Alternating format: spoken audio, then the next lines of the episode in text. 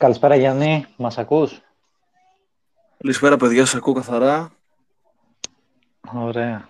Ε, εγώ λέω σιγά σιγά να ξεκινήσουμε και έτσι κι αλλιώς και τα παιδιά που είναι να μας παρακολουθήσουν θα μπουν σιγά σιγά. Ε, θα ξεκινήσω πρώτα από τον Πάνο αφού ήρθε και πρώτος. Ε, τον, Πάνο, ναι. τον Πάνο, όσοι δεν το ξέρετε παιδιά, είναι moderator στο Discord του SATS. Από εκεί τον ήξερα εγώ. Ε, trader, ε, πολύ καλός trader. Ε, πάνω θα ήθελα να κάνω την πρώτη ερώτηση που κάνω σε όλους τους φιλοξενούμενους. Ήθελα να μου πεις πώς ξεκίνησες με το trading και μετά με το χώρο το crypto. Πρώτα με το trading; Ναι, πάρ' το με τη σειρά. Θα πάμε, ανά, το πάμε ανάποδα, μάλλον το λες. Α, πρώτα ξεκίνησες με τα crypto. Ξεκίνησα... Ε, φυσικά, ναι. Πάντα ξεκινάς με, το, με τα crypto. Ωραία, και μετά, πάρ' το με τη σειρά, πάρ' το με τη σειρά τότε. Ωραία, θα το πάρω με τη σειρά. Ε, επειδή εγώ λόγω δουλειάς, μιας και είμαι τεχνικός και προγραμματιστής για υπολογιστέ, πάντα είχα θέμα με τεχνολογία και γούσταρα και όλα αυτά.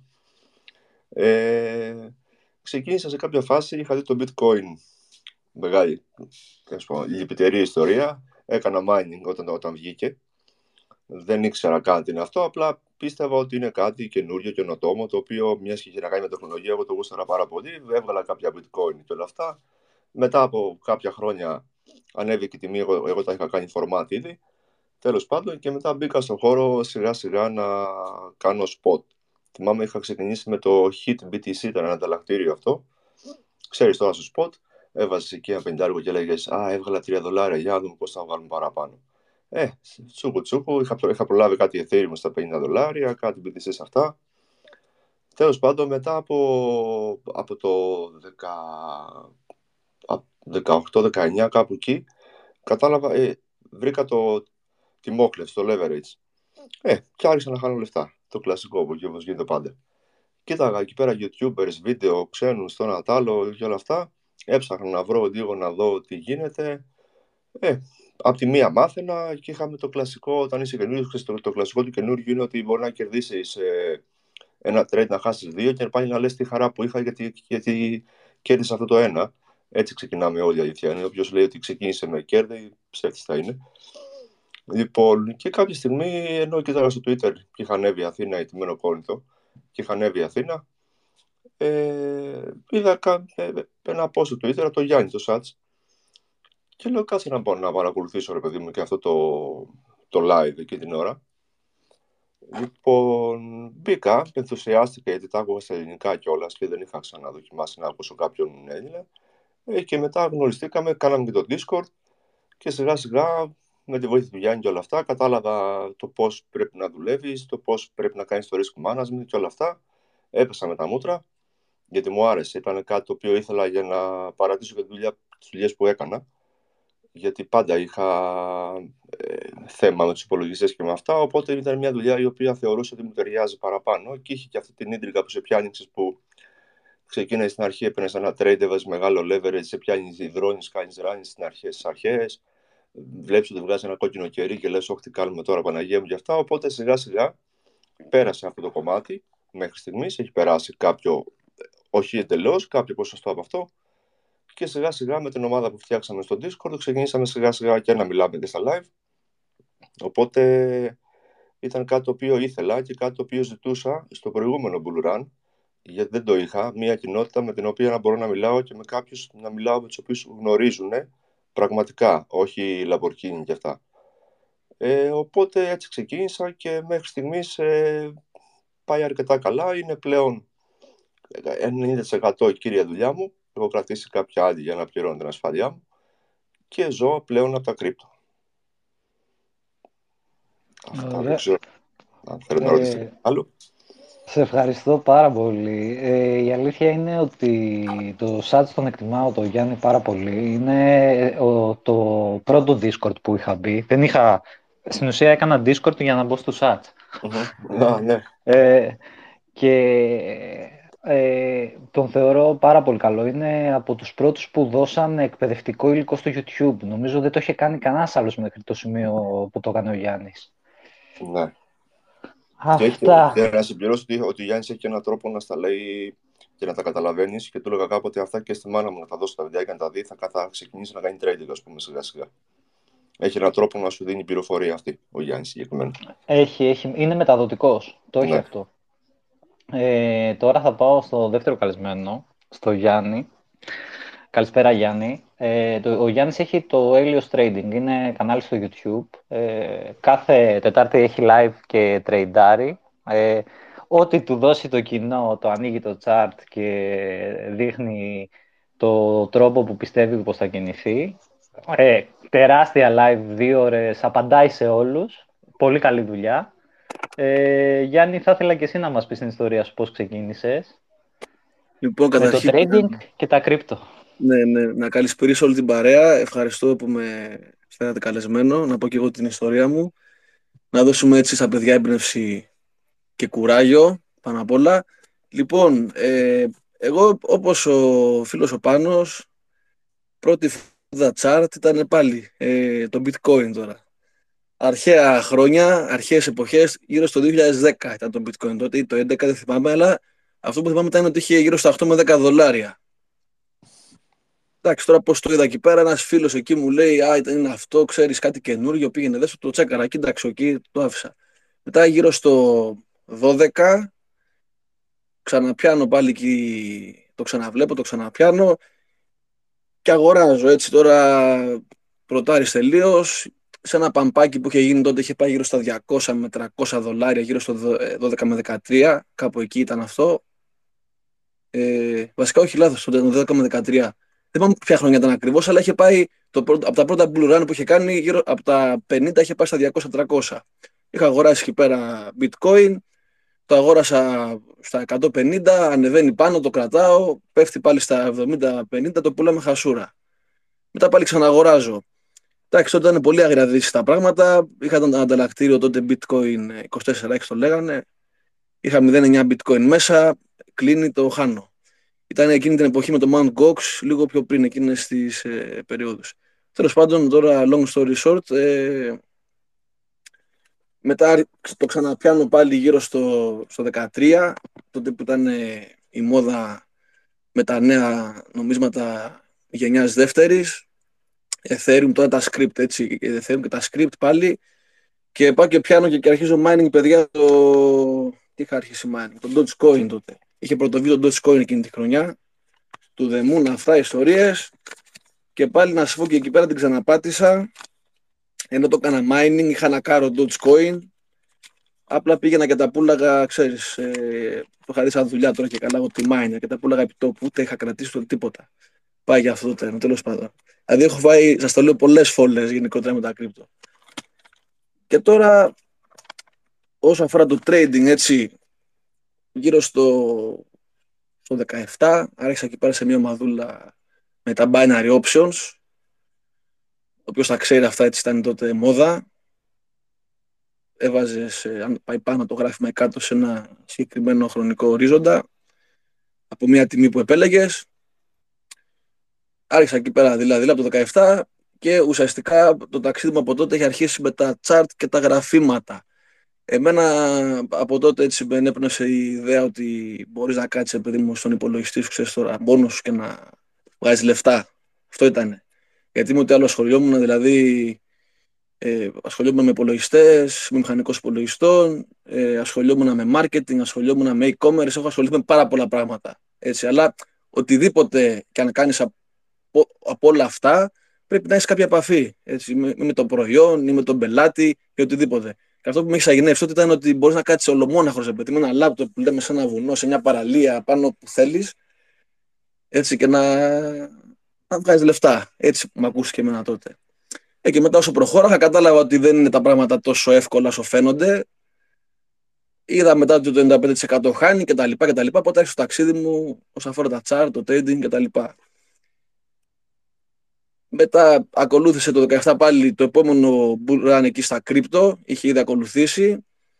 Και εκεί πάλι είχα μπει μέσα στα κρύπτο. Από τότε ε, είχα μπει έτσι με πιο πολύ μυαλό και με πιο πολύ σοφία θα λέγαμε. Εκεί καταφέραμε κάτι να κάνουμε. Μετά δηλαδή από δύο χασούρες, δύο φόλες, έτσι να το πω, κάπως ήμουνα σε break even με, με λίγο κέρδος, θα το έλεγα. Ε, και τελικά έπερασε τα χρόνια, ήρθαμε και σε αυτό το bull run, το τελευταίο που έγινε. Εντάξει, με πιο σοφός πλέον έτσι μετά από όλες αυτές τις κακουχίες που πέρασα. Και εν τέλει το 22 το Μάρτι αποφάσισα να ανοίξω ένα κανάλι. Και το άνοιξα το κανάλι αυτό για τον ίδιο λόγο που είπε και ο φίλος ο Πάνος, γιατί είχα έτσι μια ανάγκη να, να βγω να πω αυτά που ξέρω και πάνω απ' όλα να μαζέψω κόσμο. Δηλαδή, εγώ θέλω να κάνω έτσι μια κοινότητα. Αλλά όμως κοινότητα live, να μιλάμε σαν καφέ σαν παρέα. Οπότε ξεκίνησα τα live. Το είχαμε αρχίσει να αρχίσει το... με το φίλο μου το, έτσι, το... το Μιχάλη. Τώρα, πώς λέγεται ρε παιδιά Μιχάλη στο... Ξέχασα το... Alphabet, Alphabet. Ο Alphabet, ναι ρε παιδιά, Alphabet, ναι. Ντροπή μου, ντροπή και έσχος. Λοιπόν, εκεί με τον Alphabet το ξεκινήσαμε. Ναι, και ήταν αυτό. Δηλαδή, άρχισαμε για παράδειγμα στο Twitch αρχικά. Ήθελα να κάνω live καθαρό. Εκεί δεν πήγε, δεν περπάτησε, διότι το κοινό των crypto δεν υπάρχει μέσα στο Twitch. Είναι άλλα κοινά. Το γυρίσαμε στο YouTube και έκτοτε αυτό είναι το, το main focus. Και πετάω και κάνα βιντεάκι που και από εδώ και από εκεί, αν έχω χρόνο. Αν και αυτό θα πρέπει να το ξέρεις, να, το, να δώσουμε εκεί εστίαση. Δεν έχω ξέρεις τον κατάλληλο χρόνο αυτή τη Απλώς ναι, πάμε live δυνατά ε, Άιλιο Trading όπως είπες και εσύ και παιδιά αυτά για μένα αναμένω τις ερωτήσεις σας έτσι. θέλω σκληρές ερωτήσεις να με στιμώξετε σήμερα λοιπόν είμαι στη διάθεσή σας Πέτρο, ο λόγος σε σένα. Ε, ευχαριστώ και τα δύο παιδιά που αποδέχτηκαν την πρόσκλησή μας και όσους μας ακούνε σήμερα ή θα μας ακούσουν αργότερα. Ε, αυτό που ήθελα να ρωτήσω ξεκινώντας από το Γιάννη αυτή τη φορά είναι το πώς βλέπει την κατάσταση τώρα ε, ως trader. Ε, τι περιμένει το επόμενο διάστημα και μέχρι τέλος του έτους. έτους. Λοιπόν, να πούμε όσο αφορά τα κρύπτο, έτσι. Δηλαδή να μιλήσω για bitcoin και κρύπτο. Λογικά ναι, αυτή ναι, είναι ναι, ναι, ναι, okay, okay. Λοιπόν, κοίταξε να δεις. Ε, προσωπικά πώς βλέπω την αγορά. Α, ε, όσο αφορά το bitcoin, γιατί εγώ τα έχω στο μυαλό μου ως εξής, παιδιά, να σας πω και λίγο πώς είναι η αντίληψή μου πάνω σε αγορές. Όταν λέμε κρύπτο, έτσι, όταν λέμε κρύπτο, ο βασιλιάς είναι το bitcoin. Οπότε, αν θέλω να το πάρουμε όπως ε, από τη μεριά του trading, πάντα κοιτάς το bitcoin και να θες να κάνεις τρεντάκια στα altcoins, πρέπει πάντα να κοιτάς το bitcoin. Δηλαδή, ε, να είναι υγιές το bitcoin στην κίνησή του για να τρεντάς altcoins, έτσι. Οπότε, δεν μπορώ για παράδειγμα να πηγαίνω να λογκάρω altcoin ενώ το bitcoin είναι σε bearish market, έτσι. Και πηγαίνει προς τα κάτω. Εγώ το βλέπω έτσι, δηλαδή το bitcoin κουνάει τα κρύπτο, ωραία. Τώρα εγώ προσωπικά, όσο αφορά το bitcoin, οπότε ε, είμαι γενικότερα bullish, έχω γυρίσει bullish όπως λέω και στα live μου από, από το Φλεβάρι του, του 23, γιατί γιατί μου έχει δείξει η δομή του Δηλαδή, ο τρόπος που αναλύω την αγορά, η δομή του bitcoin μου έχει κάνει διπλό break προς τα πάνω, να το πω και για τα παιδιά που ασχολούνται με trading. Οπότε, όσο αφορά τη δομή και το market structure του weekly, να πούμε και συγκεκριμένα σε time frame το λέω, του weekly που έχει νόημα, διότι το monthly στα crypto δεν έχει νόημα, επειδή είναι ουσιαστικά ένα, ένα uptrend. Οπότε και από εκεί να γνωρίζετε ότι βγαίνει και το DCA, το πλάνο. Δηλαδή, εφόσον έχουμε ένα monthly που είναι ένα uptrend, ε, μπορούμε να υποθέσουμε με μεγάλη ασφάλεια ότι αυτό θα συνεχίσει. Γιατί έτσι αυτή είναι η τροπία των trends. Οπότε και εκεί πέρα είναι η στρατηγική του DCA, monthly uptrend, οπότε όσο πέφτει εγώ αγοράζω και στα 5-10 χρόνια θα είμαι συν. Οπότε ναι, το weekly έχει γυρίσει από τότε και εγώ βλέπω απλά ότι το bitcoin έχει αρχίσει ένα uptrend, τώρα ένα retracement ή μια υποχώρηση της τιμής μπορεί να κάνει και θα κάνει λογικά δεν μας πειράζει αυτό. Δηλαδή, εγώ το βλέπω με λίγα λόγια να σου το πω.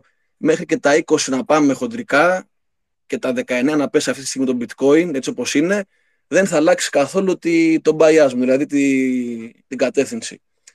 Οπότε αυτό, έτσι όπως είναι τώρα, θα συνεχίσει να πάει και προς τα πάνω. Και να πω και κάτι άλλο τελευταίο και ε, κλείνοντας ότι μίλαγα προχθές με τον φίλο μου τον Μιχάλη, τον, τον Alphabet. Και όπω μιλάγαμε και έκαναμε έτσι mindstorming, ε, βασικά και οι δύο κατέληξαμε σε ένα συμπέρασμα έτσι ωραίο. Ε, λέμε, ρε παιδί μου, ξέρεις τι γίνεται τώρα. Περιμένουμε το Bitcoin ETF. Το Bitcoin ETF είναι τεράστιο γεγονός. Θα μου πεις η αγορά έκανε front run, ε, θα είναι sell the news, buy the news, δεν το γνωρίζουμε αυτό. Το θέμα είναι το εξής. Ότι φανταστείτε για παράδειγμα έναν όγκο σταλλαγών που μπορεί να αποκτήσει το bitcoin και επίσης να αναλογιστούμε, να αναλογιστούμε ότι κανένα άλλο asset πριν τα crypto δεν γινόταν trade εκτός regulated exchange. Δηλαδή, το bitcoin αυτή τη στιγμή, παιδιά, με το που ανοίξει το ETF για τους μεγάλους παίκτες, είναι λες και ανοίγει τώρα η αγορά του bitcoin. Γιατί δεν μπορούσαν να πάρουν; Υπάρχουν κάποια regulations. Δεν μπορείς να πάνε να αγοράσεις άμα έχει εταιρεία, άμα έχει fund, άμα έχει οτιδήποτε bitcoin. Οπότε φανταστείτε ότι ε, μπορεί ε, βασικά ότι η αγορά για αυτούς άνοιξε τώρα. Δηλαδή με το ETF, την έγκριση του spot ETF, ανοίγει τώρα. Και η ερώτηση είναι εξής. Εφόσον, εντάξει, ξέρουμε ότι η αγορά αλλάζει. Ε, το παρελθόν έχουμε κάποια παραδείγματα, ναι. Άλλα δύο bull run, έτσι, γενικότερα με ένα γράφημα το οποίο πάει μέχρι το, το 12. OK. Okay. Έχουμε δει το bitcoin ότι πιάνει το top του μετά από το halving. Και εγώ λέω τώρα, γιατί αυτή τη, αυτή τη στιγμή τώρα που μιλάμε δεν μπορεί το bitcoin να κάνει ένα top, να πιάσει το top του πριν το halving; Για ποιο λόγο να το κάνει μετά το halving; Έτσι. Αυτό θέλω να, να ρωτηθείτε λίγο.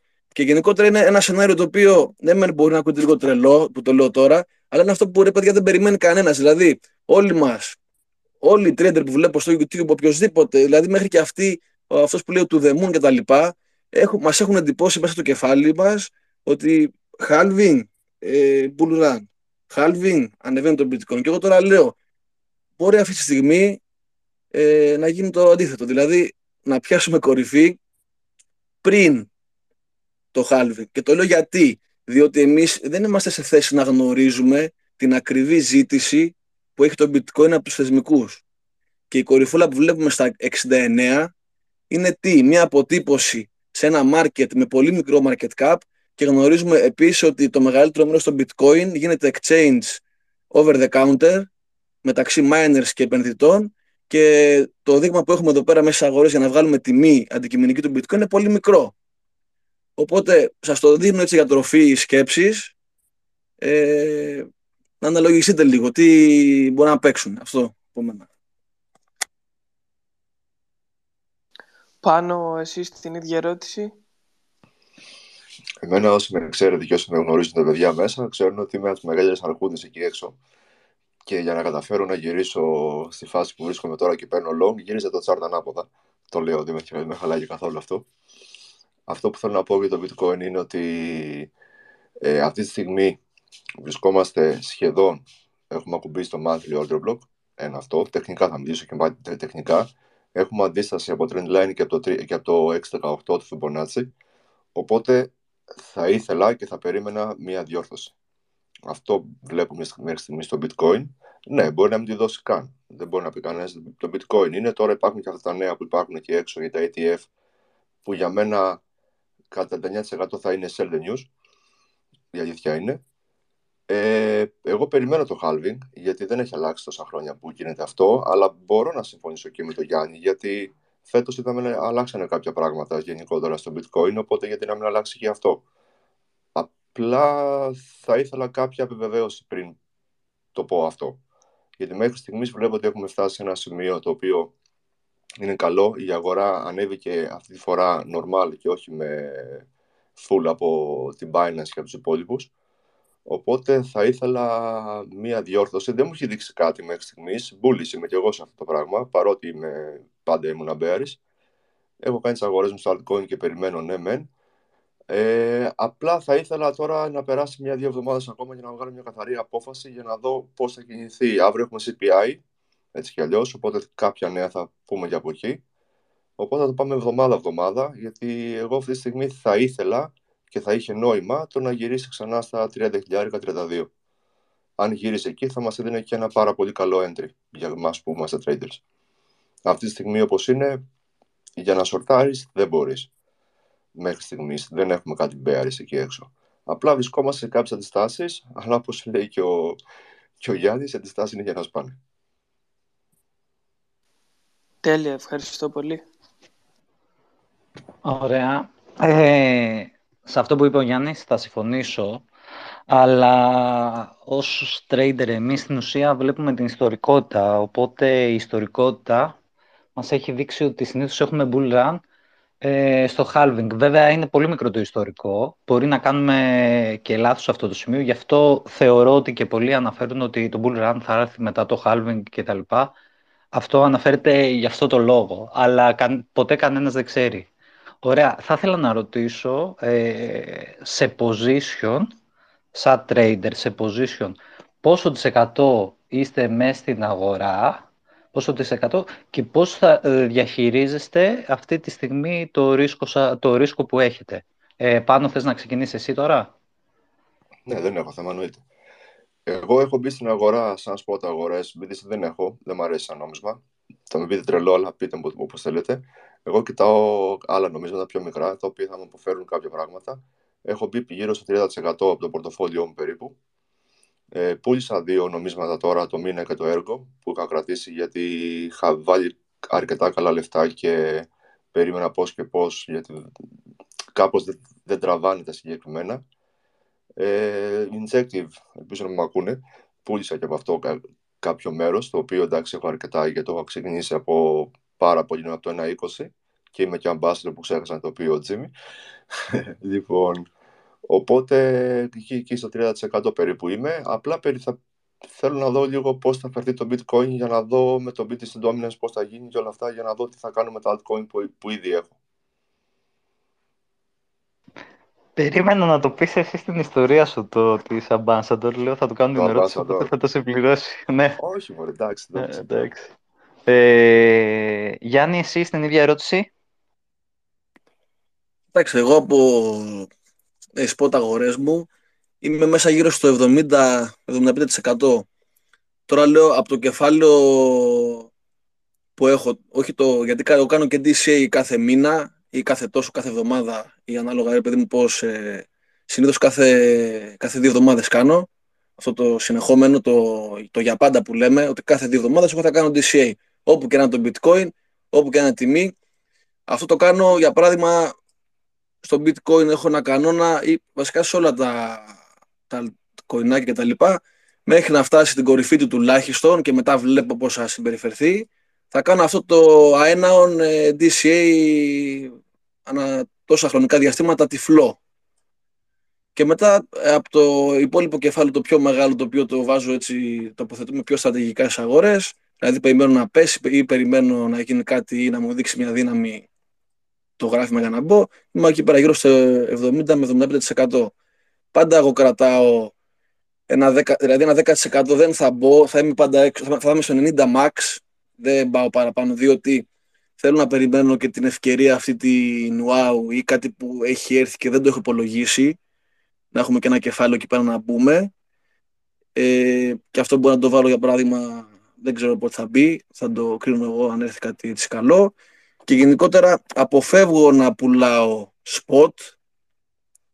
Ε, τα έχω κλειδωμένα στο πορτοφόλι μου το, το cold και αν θέλω για παράδειγμα εγώ τώρα να πουλήσω θα πάω και θα ανοίξω ένα leverage, θα, ανοίξω ένα, θα, θα σορτάρω.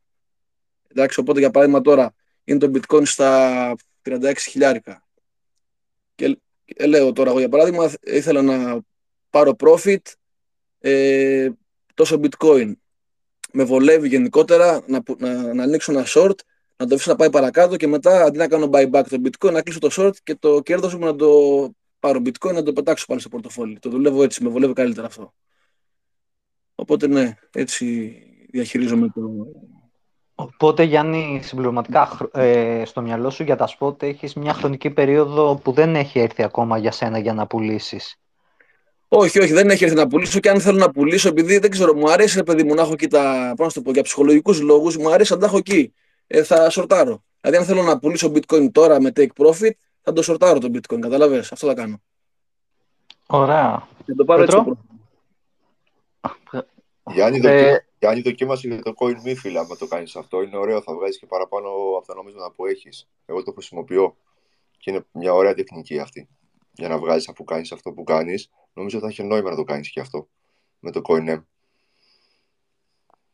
Ναι, θα το, θα το κοιτάξω. Εφόσον εσύ δηλαδή θες bitcoin, με το coin me θα βγάζεις παραπάνω bitcoin αντί να βγάζεις δολάρια. Οπότε σε βολεύει αυτό για σένα που νομίζω από ό,τι κατάλαβα θες να κρατάς bitcoin και κάποια νομίσματα.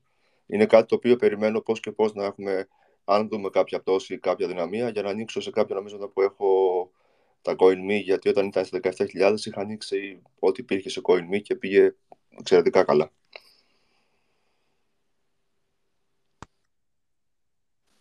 Ωραία. Ε, δεν μπορώ να μην γελάσω με το σχόλιο του Εκτοράκου γιατί έχει ξεκινήσει τα σχόλια με την ανακοίνωση αυτού του Space ε, αλλά θα, θα το αναφέρουμε σε λίγο. Πάνω έχεις, έχεις φτιάξει κάτι δικό σου, όπως λέγατε στην αρχή με τον Jimmy. Θες να μας πεις λίγα λόγια γι' αυτό, πώς σου ήρθε η ιδέα να φτιάξεις ένα ε, δικό σου, κάτι δικό σου για, τα, για το trading; Ναι, με, ναι. Ε, λόγω προγραμματισμού πάντα μου άρεσε να ψάχνω πράγματα και όταν μπήκα και είδα όλους αυτούς τους δείκτες εδώ πέρα μέσα στο TradingView κάπου λίγο είχα ψιλοκαεί γιατί έβαζα τον ένα, έβαζα το δύο ήμουν free user τότε οπότε μας θέλανε μέχρι τρεις δείκτες εμένα μπορεί να μην μου φτάνανε όπως ξέρει πάρα πολύ καλά και ο Κτοράκος ήθελα πάρα πολλούς δείκτες ε, οπότε κάθισα και σκέφτηκα ότι καλό είναι μιας και μοιάζει με την Python αυτή η γλώσσα που, η προγραμματισμό που υπάρχει να κάτσω και να πειραματιστώ λίγο στην αρχή Κόλλησα μετά, η αλήθεια είναι. Και έκατσα, έμαθα όσα πράγματα μπορούσα, γιατί δεν έχει και μεγάλο, δεν μπορείς να μάθεις και πολλά, γιατί είναι, είναι λίγο περίεργη αυτή η γλώσσα. Περιμένουμε την καινούργια έκδοση για να μας δώσει όλες τις επιλογές που χρειαζόμαστε, για να τα βγάζει αυτόματα. Οπότε έκασα και έφτιαξα κάποιους δείκτες οι οποίοι έχουν να κάνουν ε, με τις τεχνικές του SATS του Γιάννη. Ε, στην αρχή, αυτά που χρησιμοποιώ και εγώ δηλαδή μέχρι στιγμής, και απλά να είναι πιο ενημερωμένα και πιο όμορφα στο μάτι, να το πω έτσι, λίγο πιο απλά. Και μετά συνέχισα λίγο να τους φτιάχνω παραπάνω, κοίταγα κάποιους άλλους δείκτες και κοιτούσα λίγο τα χρώματα. Θέλω να είναι κάπως έτσι και για τα νέα παιδιά. Ξέρω κανονικά ότι πρέπει τα νέα παιδιά να μάθουν κανονικά, αλλά με, ε, θα ήθελα, επειδή πάντα υπάρχει στο μέρο του μυαλού μου ότι και εγώ, όταν ξεκινάει κάποιος θέλει μια μικρή βοήθεια για να μην πάθει αυτά που πάθαμε και εγώ και ο Γιάννης και ο κάθε Γιάννης, ξέρω εγώ και έξω κάθε Πάνος και ο Τζίμι και ο καθένας. Ε, ίσως να είναι μια βοήθεια για αυτά τα άτομα. Οπότε έκασα και έφτιαξα κάποιους δείκτες με oscillator και indicators για να μπορέσουν να βοηθηθούν και κάποια παιδιά από αυτά.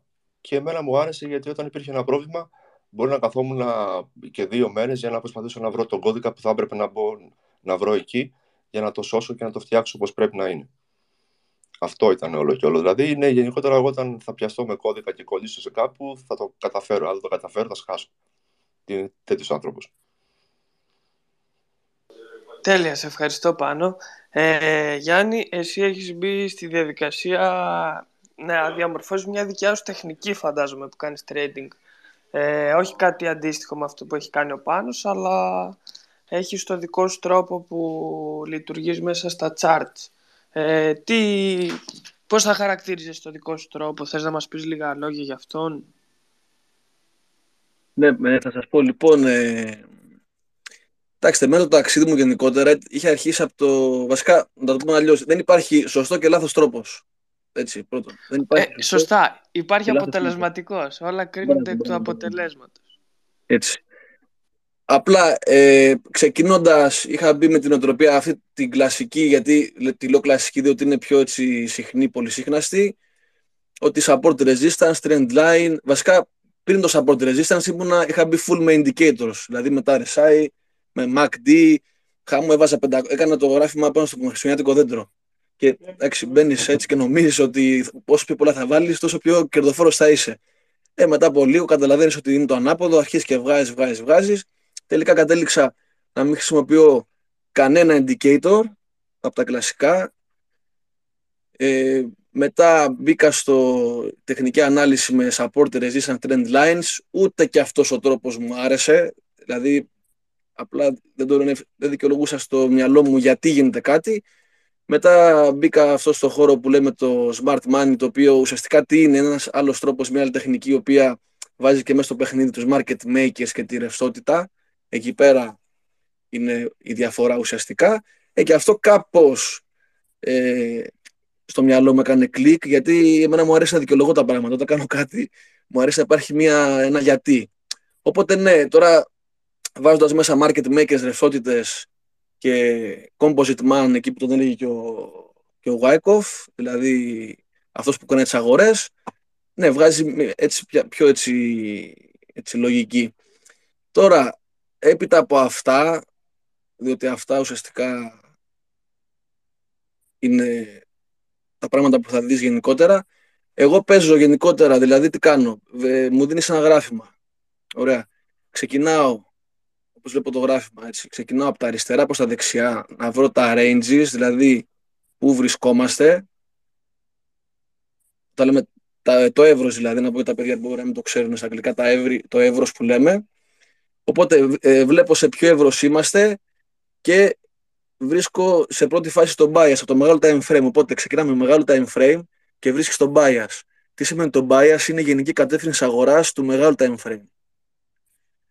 Και μετά πώς δημιουργούνται αυτές, ε, αυτά τα εύρη, το ένα μετά το άλλο, έχει σε uptrend για παράδειγμα, downtrend ή πλάγιο market. Ωραία. Και τώρα, εμένα η τεχνική μου είναι εξής ότι θέλω να δω μια έτσι, δυνατή κίνηση η οποία σπάει ε, structure το λεγόμενο, δηλαδή σπάει δομή. Οπότε βλέπω ότι από εκεί πέρα κάποιος με μεγάλη ρευστότητα έκανε μια κίνηση η οποία παιδιά για κάποιο λόγο την έκανε, δεν την έκανε τυχαία αυτή την κίνηση και εάν αυτή η κίνηση γίνει και, στο, έτσι, και στη φορά του γενικότερου trend που έχω καθορίσει εγώ του νομίσματος, για παράδειγμα τώρα το bitcoin, ε, από το Φεβρουάριο είμαι ε, προς τα πάνω. Έτσι. Οπότε οτιδήποτε έσπαγε προς τα πάνω, σε οποιοδήποτε time frame και αν το παίξεις, είναι η πιθανότητα η μεγάλη και το έτσι το καλό για να μπορέσεις να κερδοφορήσει. Οπότε έχουμε μια κοινική κατεύθυνση και ό,τι σπάει τώρα προς τα πάνω, όπως είπε και ο φίλος ο Πάνος, να τώρα για παράδειγμα, αν μου κατέβει ε, το bitcoin γύρω στα 27, για παράδειγμα, εκεί με 30, μπορεί να βρεις ε, ζώνες ωραίες να το αγοράσεις. Αυτό δηλαδή ακολουθά το trend ουσιαστικά, το οποίο καθορίζεται από το πιο μεγάλο trend και παίζω break, ε, ζώνη και continuation. Αυτό κάνω. Απλά να πω ότι αυτό με τις ζώνες, γενικότερα να ξέρετε όσοι είστε πιο έτσι το κάνετε, το έχετε ακούσει, το έχετε ψάξει. Αυτό παιδιά με τις ζώνες, να ξέρετε δεν είναι το, η μεγάλη πιθανότητα. Οπότε το να γυρίσει η τιμή στη ζώνη είναι η μικρή πιθανότητα. Τα μεγάλα trends και τα δυνατά, συνήθως η τιμή δεν γυρνάει στη ζώνη και συνεχίζουν με μικρά pullbacks. Υπάρχει και τρόπος να μπούμε, αλλά τώρα το λέω χοντρικά γενικά για όλους ότι αυτό κάνουν. Δηλαδή break of structure, κάτω ζώνη και φεύγουν προς τα πάνω. Αυτό, ένα, δύο, τρία πράγματα είναι. Και με ένα confirmation εννοείται έτσι, δηλαδή επιβεβαιώνεις το entry σου όπως θέλεις εσύ. Σε ένα πιο μικρό time frame, με ένα candle που σου αρέσει, με ένα pattern που σου αρέσει. Αυτό είναι θέμα προσωπικό και θέμα παιδιά backtest. Δηλαδή backtestάρουμε έναν τρόπο που πιστεύω ότι θα δουλέψει το backtest 500 φορές για παράδειγμα ε, σε έτσι, διάφορα χρονικά διαστήματα αναπεριόδους και λες εντάξει αυτό δούλεψε. Άρα μάλλον θα δουλέψει. Έτσι πάει το trading. Δεν υπάρχει ε, βεβαιότητα, υπάρχει πιθανότητα. Ωραία. Οπότε ναι, αυτός είναι το τρόπος γενικότερα. Και προσπαθώ να, να εμφυσίσω, να δώσω την οτροπία. Δηλαδή, δεν είναι μόνο παιδιά τώρα που σας είπα εγώ πώς κάνω trading. Το πιο μεγάλο κομμάτι είναι η ψυχολογία, μετά πάει το risk management και μετά πάει το trading plan που εγώ σας είπα. Όλα τα υπόλοιπα είναι πιο μεγάλα και πιο σημαντικά. Δηλαδή, για παράδειγμα, ένα πάρα πολύ σημαντικό το οποίο ο κόσμος το, το ξεχνάει ή δεν το θυμάται. Τώρα, για παράδειγμα, έχουμε ένα μεγάλο trend στο bitcoin. Με το που σπάσαμε εκεί πέρα τα 31% περίπου, 125, έφυγε προς τα πάνω το weekly, υπάρχει trend. Ο κόσμος εκεί προσπάθησε να το σορτάρει πολύ aggressively το bitcoin. Δηλαδή λέει, α, εδώ είναι η κορυφή, α, εδώ είναι η κορυφή, short, short, short. Και τι έκανε, τον έφαγε. Γιατί, Γιατί έχουμε ξεκινήσει ένα πολύ δυνατό trend προς τη γενική κατεύθυνση του bitcoin και αντί να αφήσουμε, όπως λέμε εκεί πέρα και στο live, το έλεγα στα παιδιά, να αφήσετε ένα runner να τρέξει, να αρπάξετε όσο πιο πολύ κίνηση μπορείτε, μπαίνει στην άλλη διαδικασία ότι α, τώρα το RSI είναι oversold, άρα πρέπει να πέσει. Όχι, δεν θα πέσει. Σορτάρουνε, τους ε, κάνει liquid, τους ρευστοποιεί η αγορά. Ξανά, σορτάρουνε, τίποτα. Και αυτό μπορεί να ανέβει, να ανέβει, να ανέβει. Να κοίτατε που ανέβηκε. Ανέβηκε στα, εδώ πέρα, πόσο είμαστε τώρα περίπου, 37-38 χιλιάρικα. Αυτό δηλαδή, αυτό που είπε και πάνω ότι δεν μπορείς τώρα εκεί πέρα να πάει να σορτάρεις τώρα. Απλά περιμένεις να πέσει για αυτό, για να ανέβεις. Είναι κάτι πολύ ρίσκι και πρέπει να είσαι σκάλπερ μάγκας, να κάθεσαι στο ένα σεκόντ, δεν ξέρω, στα πέντε λεπτά με ένα σεκόντ, να παίζεις σκαλπάκια τώρα σορταρίσματα. Αυτό είναι κάτι πολύ δύσκολο και εγώ δεν το προτιμώ να παίζω έτσι. Οπότε ναι, αυτό παιδιά, όταν αρχίσει ένα trend, ε, πάμε προς το trend. Μην είναι τώρα λέτε πότε θα γυρίσει. Θα γυρίσει όποτε θέλει αυτό να γυρίσει. Αυτό. Λοιπόν. Αυτά. Ωραία. Ε, μου έδωσε και ωραία πάσα ο Γιάννης. Ε, επειδή εγώ γενικά το πιστεύω αυτό και το λέω πολλές φορές, κάθε trader είναι μοναδικός. Ε, πάνω θα ήθελα να ξεκινήσω από σένα. Θα ήθελα να μου πεις πώς διαχειρίζεσαι εσύ το ρίσκο σου και ένα tip που θα έδινες ε, που σε έχει βοηθήσει στο δικό σου mindset. Ωραία. Λοιπόν, εγώ επειδή είμαι scalper γενικότερα, δεν, ε, μέχρι στιγμής ε, δεν τα αποφεύγω. Τα, εντάξει, δεν μου έχει δώσει και η αγορά τώρα, γιατί περάσαμε ένα bear market αρκετά δυνατό.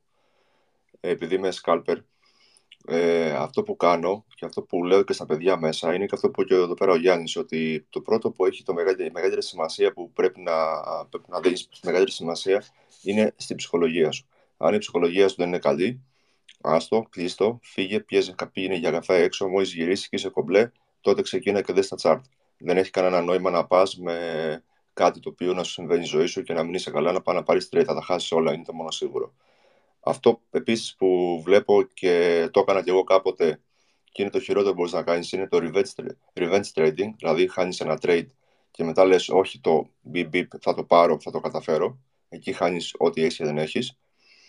Και μία, ένα δικό μου με δική μου τεχνική τέλος πάντων, η οποία χρησιμοποιώ εγώ στα trade και όλα αυτά, επειδή θέλω να αγοράσω, πάντα θέλω να αγοράσω και altcoins και να τα κρατήσω, γιατί πάντα τα αγόραζα και δεν τα κρατούσα. Δηλαδή με το που, που ανέβαινε λίγο, τα πούλαγα και νόμιζα ότι έβγαζα κέρδος και μετά ξαναγόραζα πιο πάνω και γινόταν το κλασικό.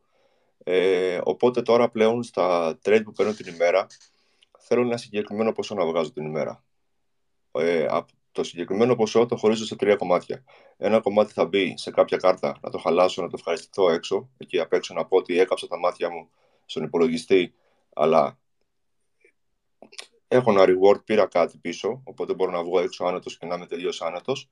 Ένα κομμάτι μπαίνει για το επόμενο stop loss που θα χρειαστώ, στο επόμενο trade την επόμενη μέρα ή την ίδια μέρα, δεν ξέρω πώς και όλα αυτά, και το επόμενο θα μπει στα altcoins. Αυτό είναι που κάνω μέχρι στιγμής από πέρσι και έχω ξεχάσει πλέον πώς κάνεις ε, από την τράπεζα βάζεις λεφτά. Μέχρι στιγμής έχει πάει πάρα πολύ καλά, αλλά θέλει όμως αρκετά πράγματα. Ψυχολογία, να μην βλέπεις ένα κόκκινο, ένα πράσινο χέρι και να μπαίνεις και να νομίζεις «Α, θα χάσω το τρένο», γιατί τότε την πάτησες. Θα πρέπει να δεις κανονικά, να πας άλλα time frame, να πάρεις αυτό που πρέπει να κάνεις. Εμένα η τεχνική μου έχει να κάνει τη trend line, οπότε ε, είμαι στη trend line και εκεί πέρα τσεκάρω τα πάντα. Απλά θέλει πάρα μα πάρα μα πάρα πολύ υπομονή. Να μην μπαίνεις επειδή σηκώθηκες το πρωί και καφέ και είδες ένα μεγάλο πράσινο κερί. Αν το κάνεις αυτό, τα χασε. Αυτές νομίζω είναι οι συμβουλές που μπορώ να δώσω στα παιδιά. Και ειδικότερα αυτή η κυριότερη, μην νομίζω ότι θα χάσει το τρένο. Έχουμε τόσα. Αν είχαμε 2-3 altcoin και το BTC και άλλα 2-3, ξέρω εγώ, θα έλεγα ναι, OK, μπορεί να χάσεις τώρα την άνοδο ή την πτώση δεν έχουμε. Έχουμε τόσα πολλά εκεί έξω που πρέπει απλά να έχεις μια ψυχολογία και μια υπομονή για να τα καταφέρεις. Και διάβασμα, έτσι. Να μην το ξεχνάμε αυτό. Και διάβασμα. Συνέχεια διάβασμα. Αυτό νομίζω. Μπορώ να πω εγώ για το trading. Πάνω, σε ευχαριστώ πάρα πολύ. Γιάννη, εσύ την ίδια ερώτηση.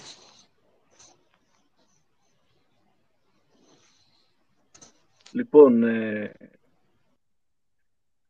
ε, είπαμε να δώσω μια συμβουλή για τα παιδιά, αυτό είπες, ε, αυτό θυμάμαι. Ε, πώς διαχειρίζεσαι το ρίσκο σου, πρώτη ερώτηση μου έδωσες την πάσα πριν με αυτό που είπες και δεύτερον να δώσεις ένα tip που λειτουργεί σε σένα σαν mindset ε, για να βοηθήσουμε τους νεότερους. Σαν mindset, σαν mindset. Κοιτάξτε, εγώ προσωπικά πλέον έχω, πρέπει να κατανοήσουμε το εξής ότι μας συμφέρει να παίζουμε με μικρά ποσά, δηλαδή να ρισκάρουμε λιγότερο και να μεγαλώνουμε το κεφάλαιό μας παρά το ανάποδο. Γιατί υπάρχει ένα παράδοξο που σου λέει ότι εάν έχεις ένα account και χάσεις το 50% του account σου, θες 100% να επανακάμψεις. Οπότε γιατί εγώ να μην, γιατί εγώ αντί να, έχω, να, να παίζω και να ρισκάρω πολύ και να φτάσω σε ένα drawdown 50%, μετά χρειάζομαι άλλα 100% να επανακάμψω, που ψυχολογικά είναι πάρα πολύ δύσκολο, γιατί να μην διπλασιάσω το κεφάλαιό μου και να κάνω drawdown 25, να μην το υπερδιπλασιάσω πάλι να κάνω drawdown ε, 12,5 κτλ. κτλ. Οπότε κρατάμε χαμηλό το ρίσκο μας. Εμένα μου αρέσει να παίζω με ρίσκο 1% μπορεί και λιγότερο, ανάλογα το trade, γιατί θέλω να βγω σε ένα drawdown το πολύ μέχρι 10% για μένα είναι πάρα πολύ και πολύ που λέω.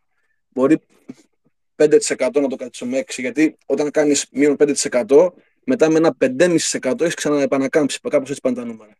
Οπότε ουσιαστικά επανακάμψεις πολύ πιο γρήγορα σε κάποιες λάθος μέρες. Τώρα, αυτό εξαρτάται από τι στρατηγική χρησιμοποιείς. Πρέπει να βρεις το win rate σου, τι ποσοστό επιτυχίας έχεις και το win rate αυτό καθορίζει. Ε, υπάρχουν κάποιοι πίνακες στατιστικοί που σου λέει ότι με, για παράδειγμα με 50% win rate η στρατηγική σου μπορεί να σου αποφέρει 15 ε, ήττες στη σειρά συνεχόμενες.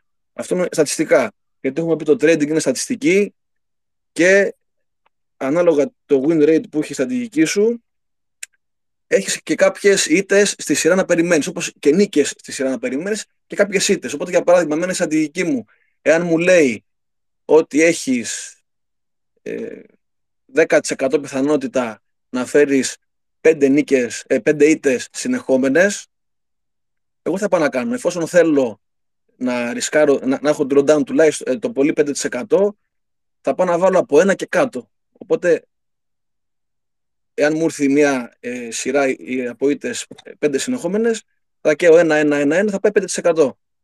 Αλλά τι γίνεται, εκεί εγώ προσωπικά θα πάω πιο κάτω ακόμα, γιατί ξέρω ότι μπορεί να έρθει και μια μέρα που θα έχεις 8 ήττες και να ξεφύγεις. Οπότε χαμηλώνεις το ρίσκο σου. Στο παράδειγμα μα, εγώ θα βάζα για παράδειγμα, μπορεί να βάζα 0,8% ρίσκο σε, αυτό το, σε αυτή τη στρατηγική τη συγκεκριμένη, ε, για να με βγάλει εκεί πέρα στο 5, άντε 6% το πολύ.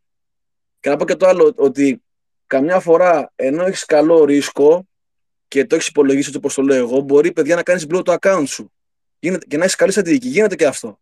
Διότι είναι πιθανότητες και μπορεί να τύχει, λέμε, το 1% έτσι, όπου θα γίνει ruin το account. Εντάξει, οπότε παίζει και αυτό. Οπότε αυτό από θέμα risk management το βλέπω έτσι γενικότερα. Εμένα με νοιάζει το drawdown και να επανακάμψω γρήγορα, γιατί και τραβάμε το ζόρι στην ψυχολογία, δεν τραβάμε το νικάμε. Όταν είσαι από κάτω και μετά λες: Πω ρε φίλε, πρέπει τώρα να, να πάω σε 100% πάνω. Πώς το κάνω αυτό; Δεν το κάνεις ποτέ. Δεν το κάνεις ποτέ. Ε, και το άλλο που θέλω να πω είναι το εξής, ότι αυτό που μου έχει λύσει όλα μου τα προβλήματα, δηλαδή άγχος, ε, που τρελαίνεσαι, δεν μπορείς, υδρώνεις, ξεϊδρώνεις. Τι θα κάνω, να το κλείσω τώρα. Ε, ε, grid, απληστία, άστο λίγο να τραβήξει.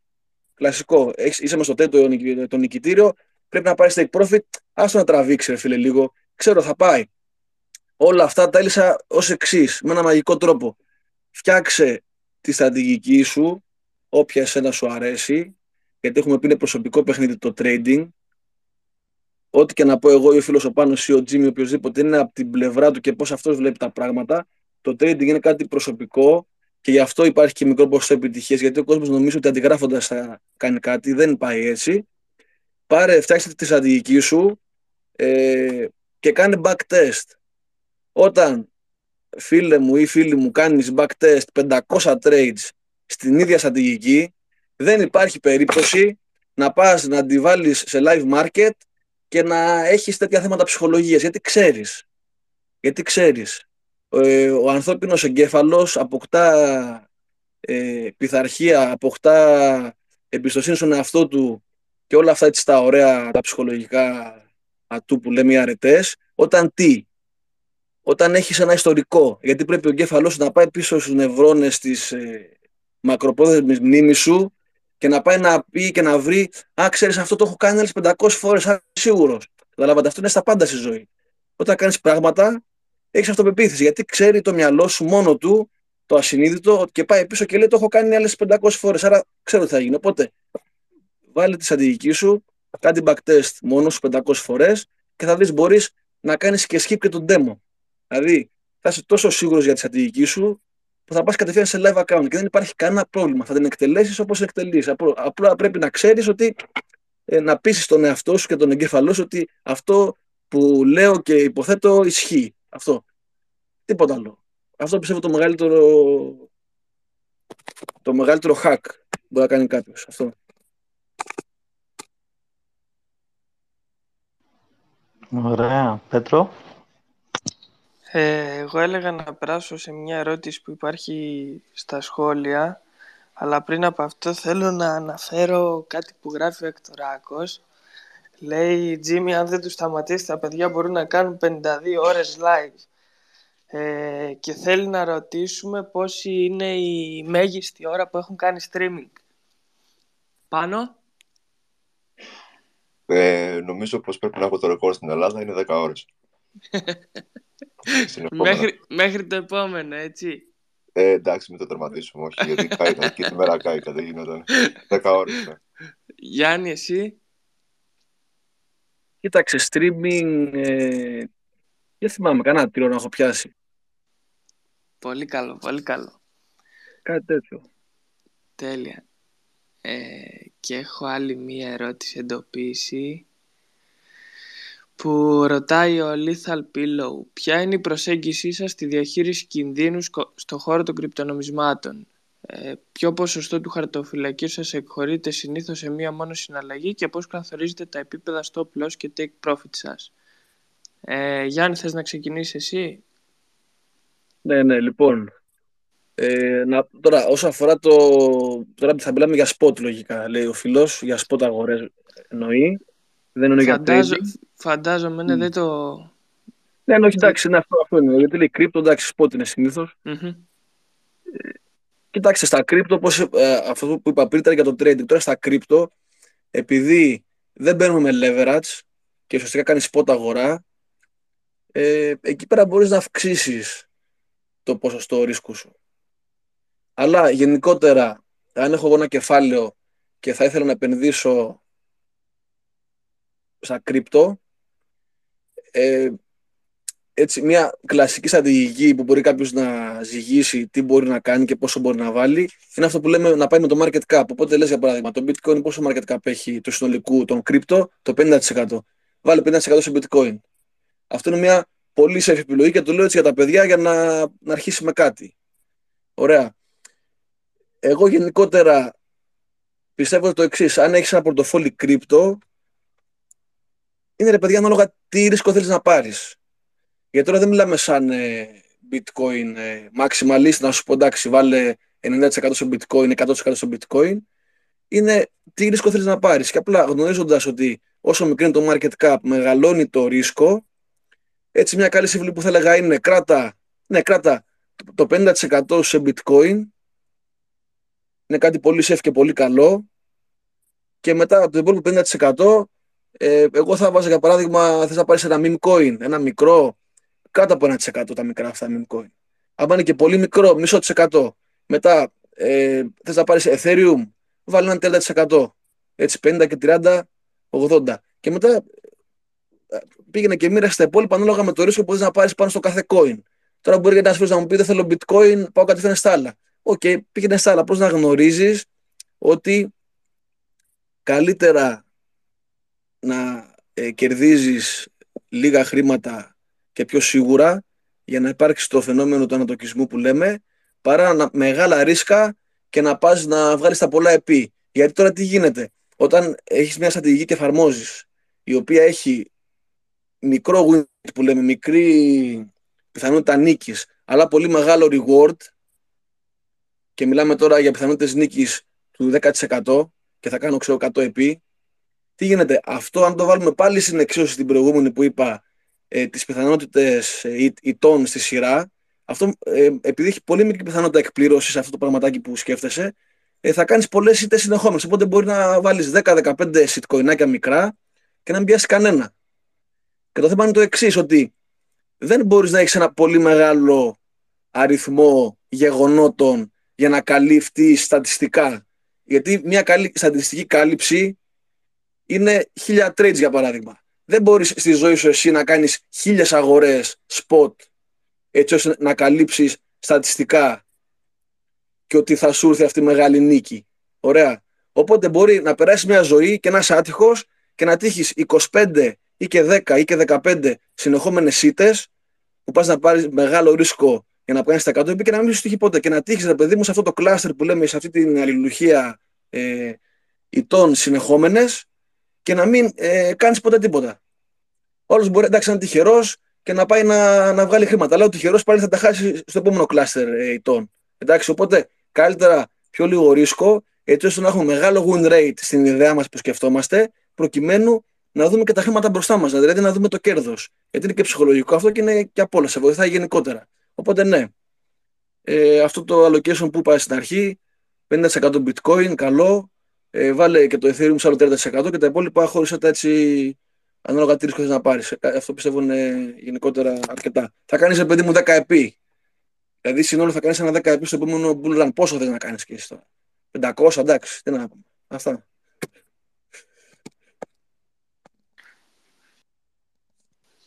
Πάνω εσύ στην ίδια ερώτηση. Στην ίδια ερώτηση. Ωραία. Ε, πρώτα απ' όλα θα ψάξω, αν κάποιο coin με ενδιαφέρει, θα ψάξω να βρω το τι κάνει. Πρώτα απ' όλα, δεν μπορώ να πάρω ένα shitcoin απλά να δίνει ένα shitcoin. Θα πάω να πάρω αγοράσω ένα νόμισμα το οποίο έχει μία χρήση, κάνει κάτι. Αν δεν κάνει κάτι και έχει μόνο hype, εγώ προσωπικά θα το αγοράσω πλάκα-πλάκα, αλλά θα το πουλήσω λίγο γρήγορα. Για να κρατήσω κάποιο coin, θα πρέπει να το ψάξω λίγο, να δω τι έχει, να δω το economics, να δω όλα αυτά που υπάρχουν και αν έχει χρήση και πόσο γρήγορο δίκτυο είναι και αν είναι πάνω στο Ethereum. αν είναι πάνω εκεί δεν μπορεί παίρνω, δεν, δεν πολύ ασχολούμαι. Πάω σε άλλα δίκτυα. Είμαι του κόσμου εγώ παιδί. Λοιπόν, δεύτερον, θα πάω σε μηνιαίο chart πρώτα απ' όλα να δω τι γίνεται, πώς πάει εκεί πέρα, αν έχουμε κάνει κάποιο consolidation, αν έχουμε κάνει κάποιο range, οτιδήποτε, θα το δω τεχνικά. Θα κατέβω time frame, θα πάμε στη μία, στην εβδομάδα, θα πάω και στο daily. Θα κοιτάξω φυσικά το BTC πρώτα απ' όλα, να δω τι κάνει αυτό, γιατί όπως είναι να το κάνουμε, μας αρέσει, δεν μας αρέσει, από μένα δεν μου αρέσει. Ε, αυτός κάνει, αυτό κάνει κουμάντο στην αγορά και το Ethereum. Ε, και θα ξεκινήσω με κάποιο DCA. Αν δω ένα νόμισμα, παραδείγματο χάρη πριν λίγο καιρό πήρα το, ε, το Akashi Network. Ωραία, το οποίο το έχω ψάξει να βρω και μου αρέσει πάρα πολύ. Το συγκεκριμένο είχε κάποιες trend line, είχε κάποιες υποστηρίξεις αντιστάσεις, είχε κάνει κάποια breaks. Ε, και επειδή αυτό το νόμισμα μου έκανε κλικ, ρε παιδί μου, μου άρεσε πάρα πολύ και με αυτό που κάνει και είναι και open source που σε μερικά τα βλέπω και αυτά και το market cap και όλα αυτά. Κοιτάω και πόσα νομίσματα έχει τη market cap. Δηλαδή, δεν θα πάω να αγοράσω ένα νόμισμα επειδή είναι, ξέρω εγώ, αυτό το νόμισμα και βγήκε τώρα. Θα πρέπει να ψάξω λίγο να δω τι κάνει. Αν έχει περάσει bull run, αν έζησε, αν ε, τι κορυφές έκανε, τι όχι και θα πάω να κάνω όπως πήρα το Ακάσπρο, χάρη όπως είπα και τώρα, ήταν πάνω σε κάποιες υποστηρίξεις. Οπότε αγόρασα, εγώ μοιράζω ξανά το κεφάλαιό μου ε, που θέλω ξέρω εγώ, να βάλω ένα ποσό στο, στο Network ή στο Injective ή οπουδήποτε. Θα αγοράσω ένα κομμάτι ε, σε κάποιο σημείο και θα, θα δω με το Fibonacci πίσω τι γίνεται και όλα αυτά πάντα τεχνικά και θα επιλέξω τρία σημεία. Αυτά τα τρία σημεία θα μοιράσω το ποσό που πρέπει ε, να επενδύσω σε αυτό, που θέλω μάλλον να επενδύσω σε αυτό, θα αγοράσω το πρώτο ποσό, ας πούμε ότι λέμε τώρα εντελώς τυχαία, ένα χιλιάρικο. Θα βάλω τα 400 τώρα, παραδείγματος χάρη, όταν δω ότι αυτό το νόμισμα έχει προοπτική για πάνω και θα βάλω και δύο εντολές σε δύο άλλα σημεία που υπάρχει κάποιο order block, κάποιο imbalance, κάποιο που να έχει ενδιαφέρον σε κάποιο σημείο αυτό. Και θα το αγοράσω. Όταν, όταν το αγοράσω, αγοράσω το συγκεκριμένο με αυτές ε, τρεις φορές, απλά σταματάω και πάω στο επόμενο. Αυτή είναι η στρατηγική που χρησιμοποιώ εγώ για τα altcoins. Τέλεια, ευχαριστώ. Jimmy. Ωραία. Ε, τώρα θα ήθελα να ρωτήσω πάνω αν έχει έρθει κάποια στιγμή που που να σε κούρασαν τα chart και να χρειάστηκες να κάνεις ένα διάλειμμα. Δηλαδή, επειδή και εγώ ασχολούμαι έτσι με το trading, έχει τύχει περίοδους να κάθομαι και 10 και 10, μέχρι και 16 ώρες πάνω από τα chart. Έχει έρθει κάποια στιγμή σε σένα και χρειάστηκες κάποιο διάλειμμα; Αν θα έλεγα όχι, θα ήμουν ψεύτης. Εννοείται και υπάρχει αυτή τη στιγμή και είναι πολλές στιγμές που το κάνεις αυτό, γιατί κάποιες στιγμές ε, απλά μπουκώνεις, κάποιες φορές δεν έχει volume και είναι το χειρότερο. Ε, δηλαδή εκεί παθαίνουν τα νεύρα σου και λες άντε κουνήσου, δηλαδή προχώρα, τι θα κάνουμε τώρα. Ε, οπότε όταν βλέπω όλα αυτά, ναι, τα κλείνω, σηκώνω και φεύγω και πάω βόρτα. Αυτό κάνω και ε, οι στιγμές αυτές έχουν έρθει και έχω κάνει διάλειμμα, νομίζω, γύρω στη μία εβδομάδα. Θυμάμαι πριν από κάνα δίμηνο, τρίμηνο, ήταν νομίζω που είχα φύγει εντελώς ούτε από live, από, τα πάντα. Και απλά είχα ράξει και έβλεπα τις ταινίες μου, έβλεπα και πήγαινα τις βόλτες μου και γύρισα μετά με γεμάτε μπαταρίες που λέμε. Γιατί είναι πάρα πολλές οι ώρες πάνω στα chart. Και ειδικά όταν έχεις ένα κοινό στο οποίο καθημερινά έχουμε τα live αυτά που είναι 6 ώρα και 7 ώρα στο Discord και πρέπει να συζητάς με διαφορετικά άτομα, να σε ρωτάνε τι να κάνω εδώ, τι πρέπει να κάνω εδώ και θα πρέπει να είσαι, να είσαι καθαρό μυαλό. Γιατί μπορεί να μην είναι επενδυτικές συμβουλές, αλλά εγώ προσωπικά θέλω να βοηθήσω όσα άτομα είναι μέσα, γιατί όπως είπα και στην αρχή, είναι κάτι που το ήθελα και εγώ να γίνει αυτό μια κοινότητα, γιατί δεν την είχα κάποτε εγώ και μου είχε μείνει καημός. Το καταφέραμε μέχρι στιγμής. Οπότε, ναι, χρειάζεται το διάλειμμα σου, γιατί δεν γίνεται αλλιώς. Αν, αν δεν κάνεις διάλειμμα, θα καείς που λέμε και απλά μετά θα κάνεις λάθος επιλογές. Και στο trading και μπορεί και στην κουβέντα, μπορεί να σου νεύρα και όλα αυτά και να, να πάρεις μια φράση που θα πει κάποιος διαφορετικά ή οτιδήποτε. Οπότε ναι, νομίζω πως, παραδείγματος χάρη, ε, εγώ Σαββατοκύριακο, ας πούμε, ε, Discord δεν μπαίνω. Trade δεν κάνω. Είμαι έξω. Και απλά που και που θέλω και μια εβδομάδα έτσι, ξέρεις, για να το... να, να, να ξελαμπικά το μυαλό, ρε παιδί μου, να χαλαρώσουμε λίγο. Γιατί οι άνθρωποι είμαστε, δεν μπορούμε να είμαστε όλη μέρα μέσα. Χαθήκαμε από τον κόσμο, χαθήκαμε τις παρέες. Και ήταν το μεγάλο μου παράπονο αυτό, γιατί εγώ όταν εγώ ξεκίνησα έπεσα με τα μούτρα σε αυτό το πράγμα. Οπότε κάπου αρχίζει και χάνεσαι λίγο. Μετά λες: Α, θα μάθω, θα μάθω, θα μάθω, θα βγάλω λεφτά, θα γίνω αυτό, θα τα κάνω αυτά. Αλλά χωρίς παρέες δεν θα κάνεις τι αυτά. Δεν έχουν κανένα νόημα. Οπότε πρέπει να μοιράσει λίγο το χρόνο στην κοινωνική σου ζωή και στο χρόνο πάνω στον υπολογιστή. Αυτό. Μου άρεσε πάρα πολύ η απάντησή σου, πολύ ανθρώπινη απάντηση. Θα συμφωνήσω στο 100% μαζί σου. Ε, Γιάννη, εσύ έχεις περάσει κάποια περίοδο ή θες να μας πεις κάποιο περιστατικό που να χρειάστηκες διάλειμμα. Κοιτάξτε, γενικά και εγώ έτσι με τον Πάνο, όπως τα είπε, συμφωνώ 100%. Το θέμα είναι το εξής ότι όταν πρωτομπαίνεις και έτσι παθιάζεσαι, καταπιάνεσαι, υπάρχει μια τάση αυτό να κάθεσαι όλη μέρα πάνω στα τσάρτ, ειδικά τον, τον πρώτο καιρό όταν πρώτο ασχοληθεί. Εντάξει, εγώ τώρα προσωπικά, όπως ε, λέει και ο πάνω τα σουκού, δεν ε, βλέπω τσάρτ. Δηλαδή, όταν λέω δεν βλέπω τσάρτ. Εντάξει, όταν αυτό το πρωί θα ανοίξω τον υπολογιστή, έχω και κάποια τσαρτάκια, θα τα τσεκάρω. Αλλά αυτό δεν βλέπω τσάρτ. Αυτό το θεωρώ πώς πάρεις κάνει ένα τσιγάρο, όταν ξυπνήσει, εγώ το κάνω αυτό, για παράδειγμα έτσι. Όταν λέω βλέπω τσάρτ, ότι να κάτσεις πολλές ώρες. Ναι, το έχω κόψει το Σαββατοκύριακο. Μετά από ένα σημείο μπουκόντι, αυτό είναι αλήθεια. Και μετά είναι αυτό που λέω ότι ρε παιδί μου, ε, ρε παιδιά, δεν είμαστε φτιαγμένοι. Ε, ο άνθρωπος δεν είναι φτιαγμένος για να κάθεται στην υπολογιστή τώρα. Κατά ψέματα. Ε, τώρα αυτό που κάνουμε εμείς που είμαστε πάνω από τον υπολογιστή όλη τη μέρα, αυτό είναι παραφύσιν έτσι. Δεν φτάνει σε ένα σημείο που το καταλαβαίνεις και πρέπει να βρεις εναλλακτικές. Οπότε έχω οργανώσει τον χρόνο μου έτσι ώστε να μπορώ να, να ξεφεύγω. Αυτό να μπορώ να ξεφεύγω.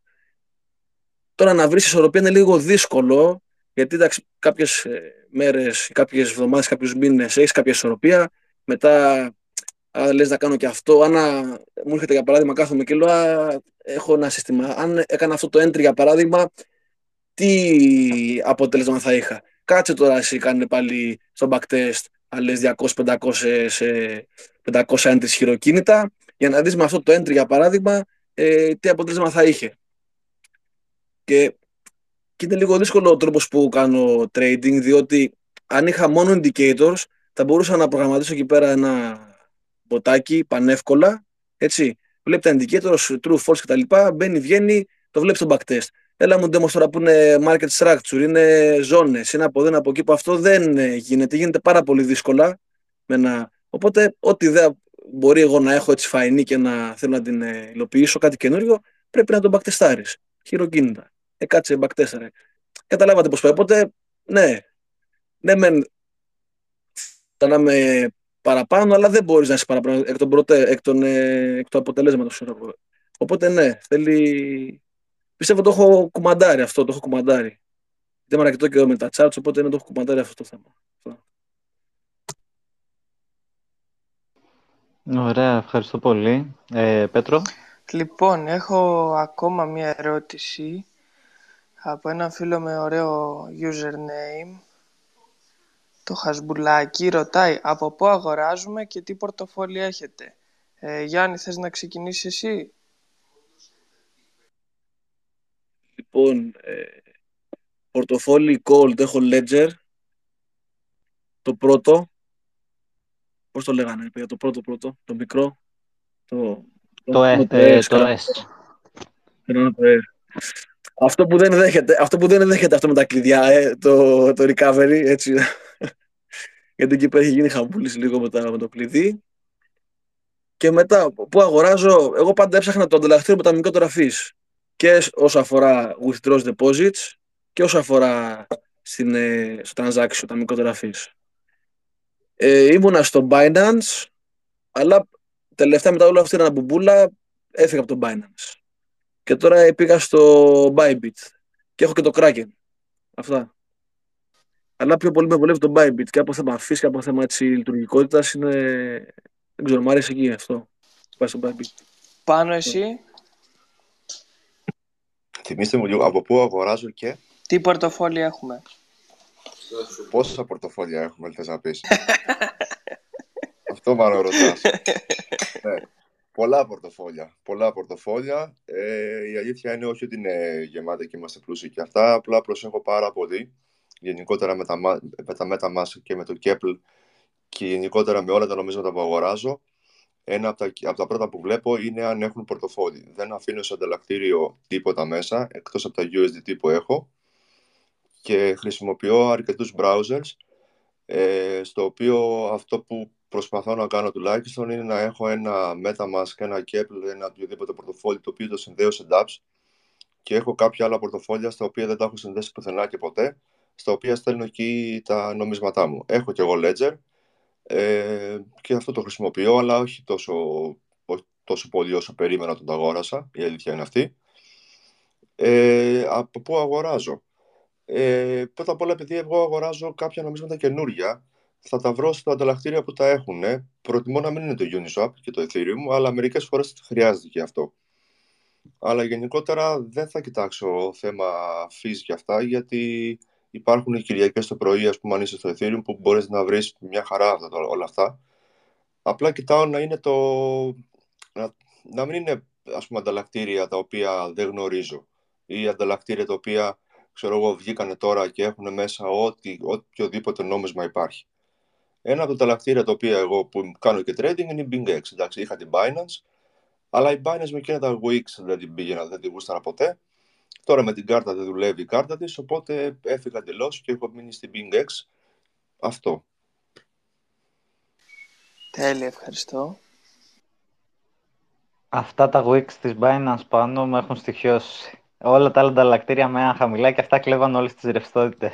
Ε, η, η, η Binance γενικότερα και η Bybit το έχουν λίγο αυτό. Είναι λίγο έτσι τρελιάρες, πάνε πάνω κάτω, δεν έχουν θέματα. Μερικές φορές σε βολεύει, γιατί σου δίνουν παραπάνω κέρδος, αλλά τι πιο πολλές φορές δεν σε βολεύει, τα χάνεις όλα.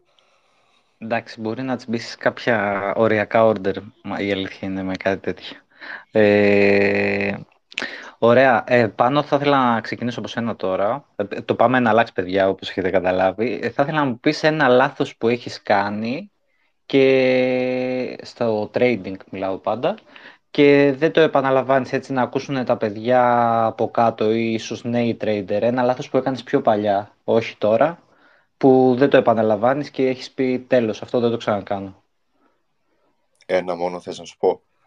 Ε, το βασικότερο. Α, γιατί έχω πολλά, δεν είναι ένα. Γι' αυτό σου λέω. Το βασικότερο, ε. ε θα το πω με σε δύο μέρη. Ένα είναι ότι δεν ακούω τα νέα εκεί έξω, δεν με ενδιαφέρουν τα νέα. Όλα τα νέα είναι πάνω στο chart και όλα τα νέα απλά σπρώχνουν την τιμή εκεί που πρέπει να πάει.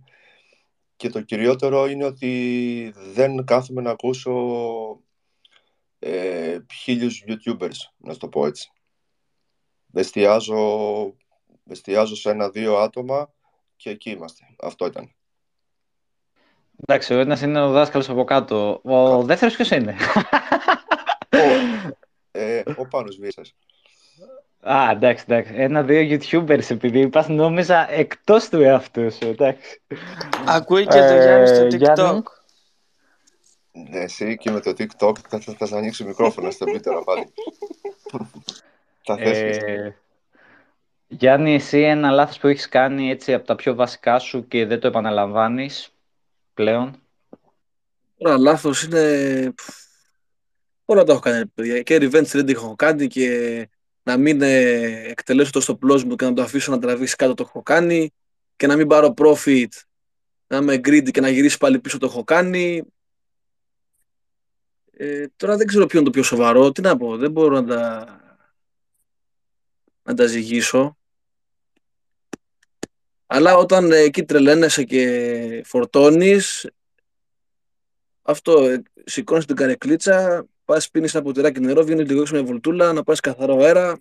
Αυτά. Δεν κάθε φορά εκεί με...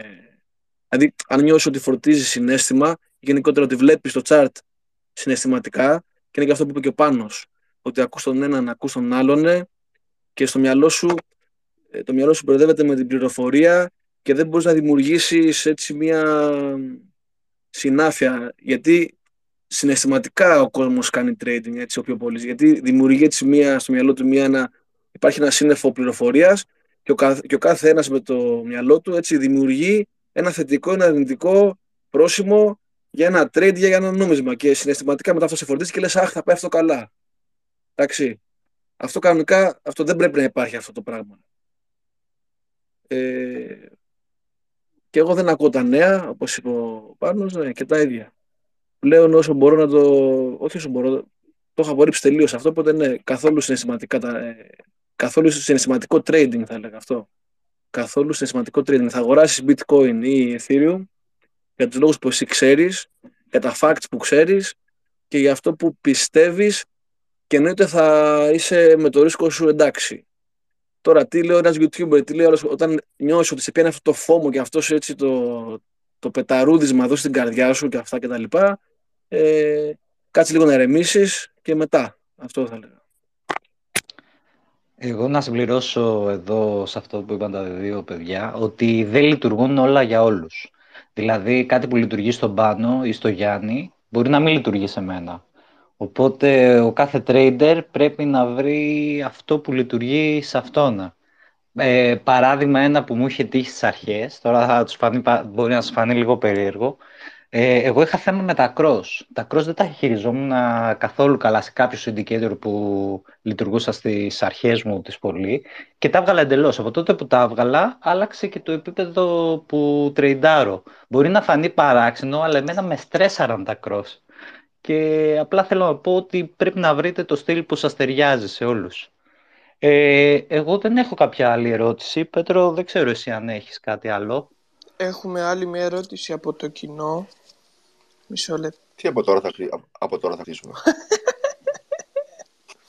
Ε, εμείς δεν είμαστε το μεγάλο ε, stream και τέτοια. Εμείς είμαστε μαζεμένοι. Και επίσης, να ξέρεις ότι... Είναι τεχνικό το πρόβλημα. Έχω, Έχω ένα θέμα στο Spotify, να ξέρεις, όταν, όταν είμαι κοντά στο δύο ώρο, μου, με ταλαιπωρεί, δεν μου ανεβάζει τα αρχεία, ξαναπηγαίνω, δεν μου τα ξανανεβάζει, ε, αλλάζω τα αρχεία συνέχεια, ε, άστα να πάνε, γι' αυτό το κάνω. Το...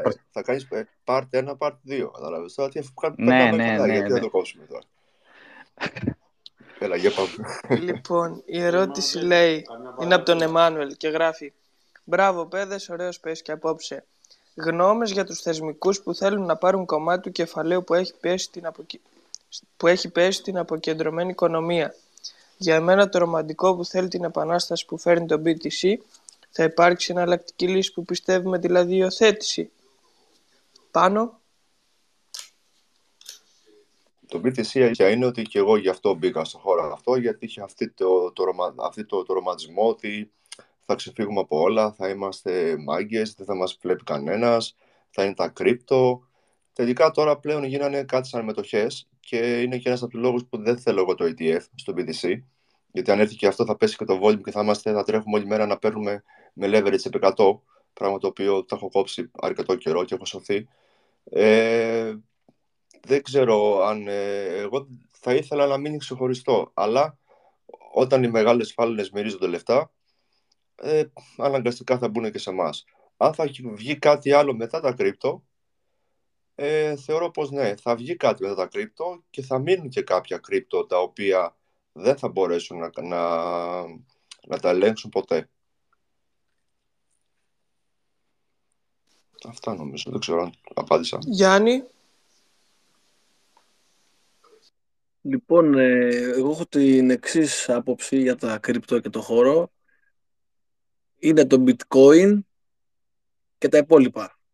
Τα υπόλοιπα είναι αυτό που λέμε ε, κρυπτομετοχές, γιατί ουσιαστικά αντιπροσωπεύουν εταιρείες και κάποιες, έτσι, κάποια εγχειρήματα ανθρώπινα. Δηλαδή έχουν, είναι εταιρεία από πίσω, έχει συμβούλιο, έχει CEO, έχει... οπότε υπόκειται σε ανθρώπινα ασφάλματα, σε ανθρώπινα έτσι, σημεία τροτά. Τώρα το μοναδικό που είναι μόνο του και κάνει αυτό που κάνει και το ξέρουμε μόνο είναι το bitcoin. Εντάξει, αυτό είναι μια ιστορία δικιά του. Οπότε, αν θέλουμε να πούμε ότι για υιοθέτηση και κρύπτο, ουσιαστικά πρέπει να αναφερθούμε στο bitcoin. Γιατί τα υπόλοιπα είναι κάτι άλλο. Έτσι, δεν το βλέπω εγώ σαν. Τώρα αυτό με το ETF και τους θεσμικούς, απλά φανταστείτε ότι η BlackRock και όλες αυτές οι εταιρείε που πάνε να βγάλουν το spot ETF, είδαν ότι υπάρχει ζήτηση ρε παιδιά. Οπότε αυτοί τώρα κάνουν mining ETF, ε, mining, ε, κάνουν mining bitcoin ήδη. Δεν ξέρω πόσο της εκατό εκεί των miners έχει BlackRock, αλλά έχει πολύ μεγάλο ποσοστό από τα pools μέσα. Βρίσκεται μέσα στα pools με μεγάλο ποσοστό. Και θα το διαθέσουν ως προσπόληση στο ανταλλακτήριό τους. Εκεί πέρα δεν ξέρω, θα το βάλουν στο, στο Nasdaq, δεν ξέρω που θα συναλλάσσεται το ETF, αλλά όπου και να το βάλουν, ουσιαστικά αυτοί τώρα ανοίγουν εκεί πέρα μαγαζί. Τώρα, θα μου πείτε, είναι αυτό, είναι αυτό πώς πρέπει να πάει το bitcoin, η υιοθέτησή του σωστή; Όχι, δεν είναι. Εκεί πέρα θα πάρεις ένα χαρτί ότι και καλά κατέχεις ένα ποσοστό bitcoin. Αλλά τώρα το bitcoin το πραγματικό ούτε θα το χρησιμοποιήσεις, ούτε θα το, πιά, ούτε θα το πιάσεις, ούτε, ούτε θα το, ε, θα, θα το έχεις, θα το κρατήσεις εσύ που λέμε στο πορτοφόλι σου. Είναι κάτι διαφορετικό. Ε, εντάξει, δεν πιστεύω ότι θα υπάρξει υιοθέτηση όπως το νομίζουν οι bitcoin maxis, δηλαδή αυτό το, το τελείως είμαστε όλοι με το bitcoin και τα λοιπά. Πάντα θα υπάρχει και το fiat από δίπλα. Το fiat δεν παίζει να φύγει το νόμισμα πιστεύω για τα επόμενα πάμπολα χρόνια. Δηλαδή εμείς δεν θα ζούμε, θα υπάρχει ακόμα fiat, εννοείται αυτό. Δεν το κουβεντιάζουμε. Και τώρα θα κάνει το bitcoin κατά πάσα πιθανότητα να γίνει ένα asset όπως ο χρυσός. Ή ένα asset το οποίο θα χετζάρουν όλοι όταν υπάρχει για παράδειγμα αστάθεια. Διότι γνωρίζουμε ότι δεν, δεν έχει σύνορα, δεν έχει κυβερνήσεις που το ελέγχουν. Το blockchain, έτσι, γιατί την τιμή την ελέγχουν. Να το πούμε και αυτό. Άλλο το bitcoin σαν blockchain και τεχνολογία και άλλο η τιμή του bitcoin και το πόσο διαπραγματεύεται στι αγορές και πώς και τι κάνει και αυτό είναι έτσι άλλο το.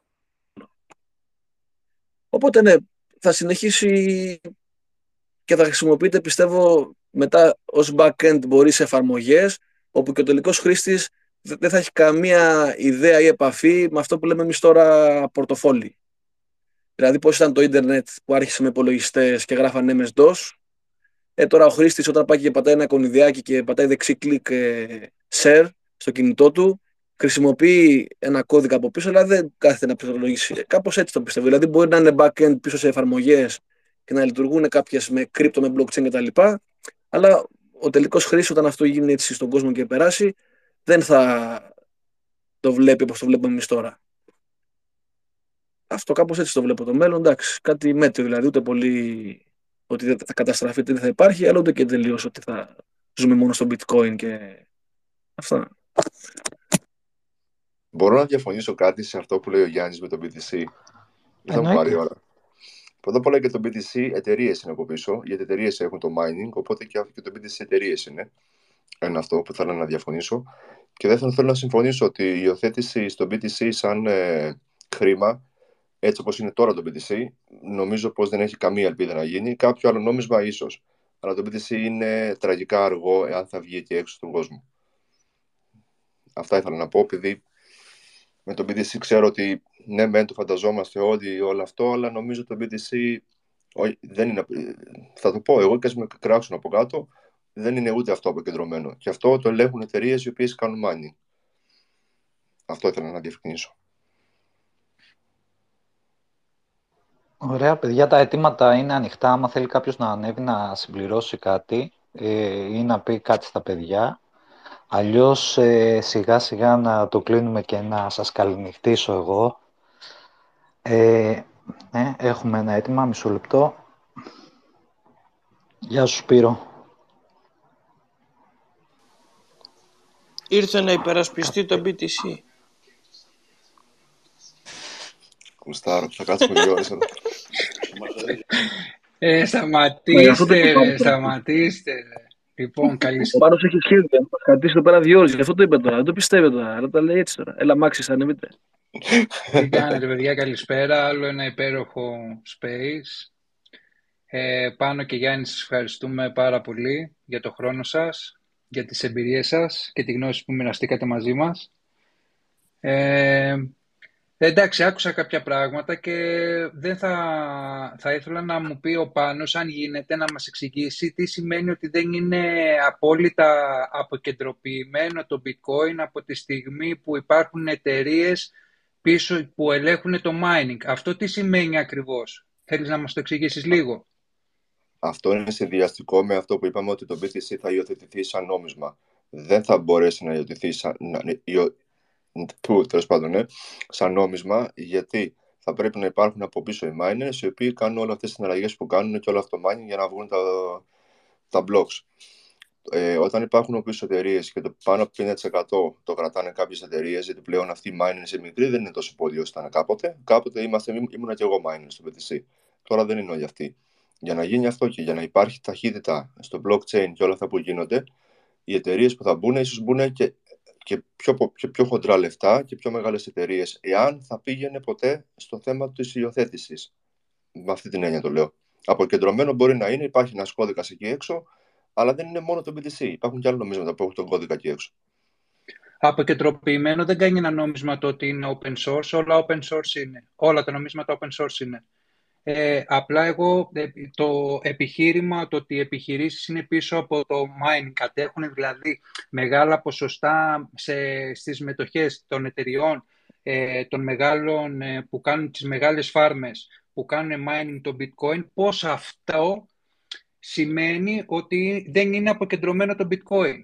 Μπορούν να επέμβει αυτή η συγκεκριμένη εταιρεία στον κώδικα, να τον αλλάξει, στον κώδικα αυτή η εταιρεία όχι, αλλά μπορούν οι developers που τρέχουν ήδη τον κώδικα. Και είναι άνθρωποι οι οποίοι μπορούν να πληρωθούν και να κάνουν οτιδήποτε.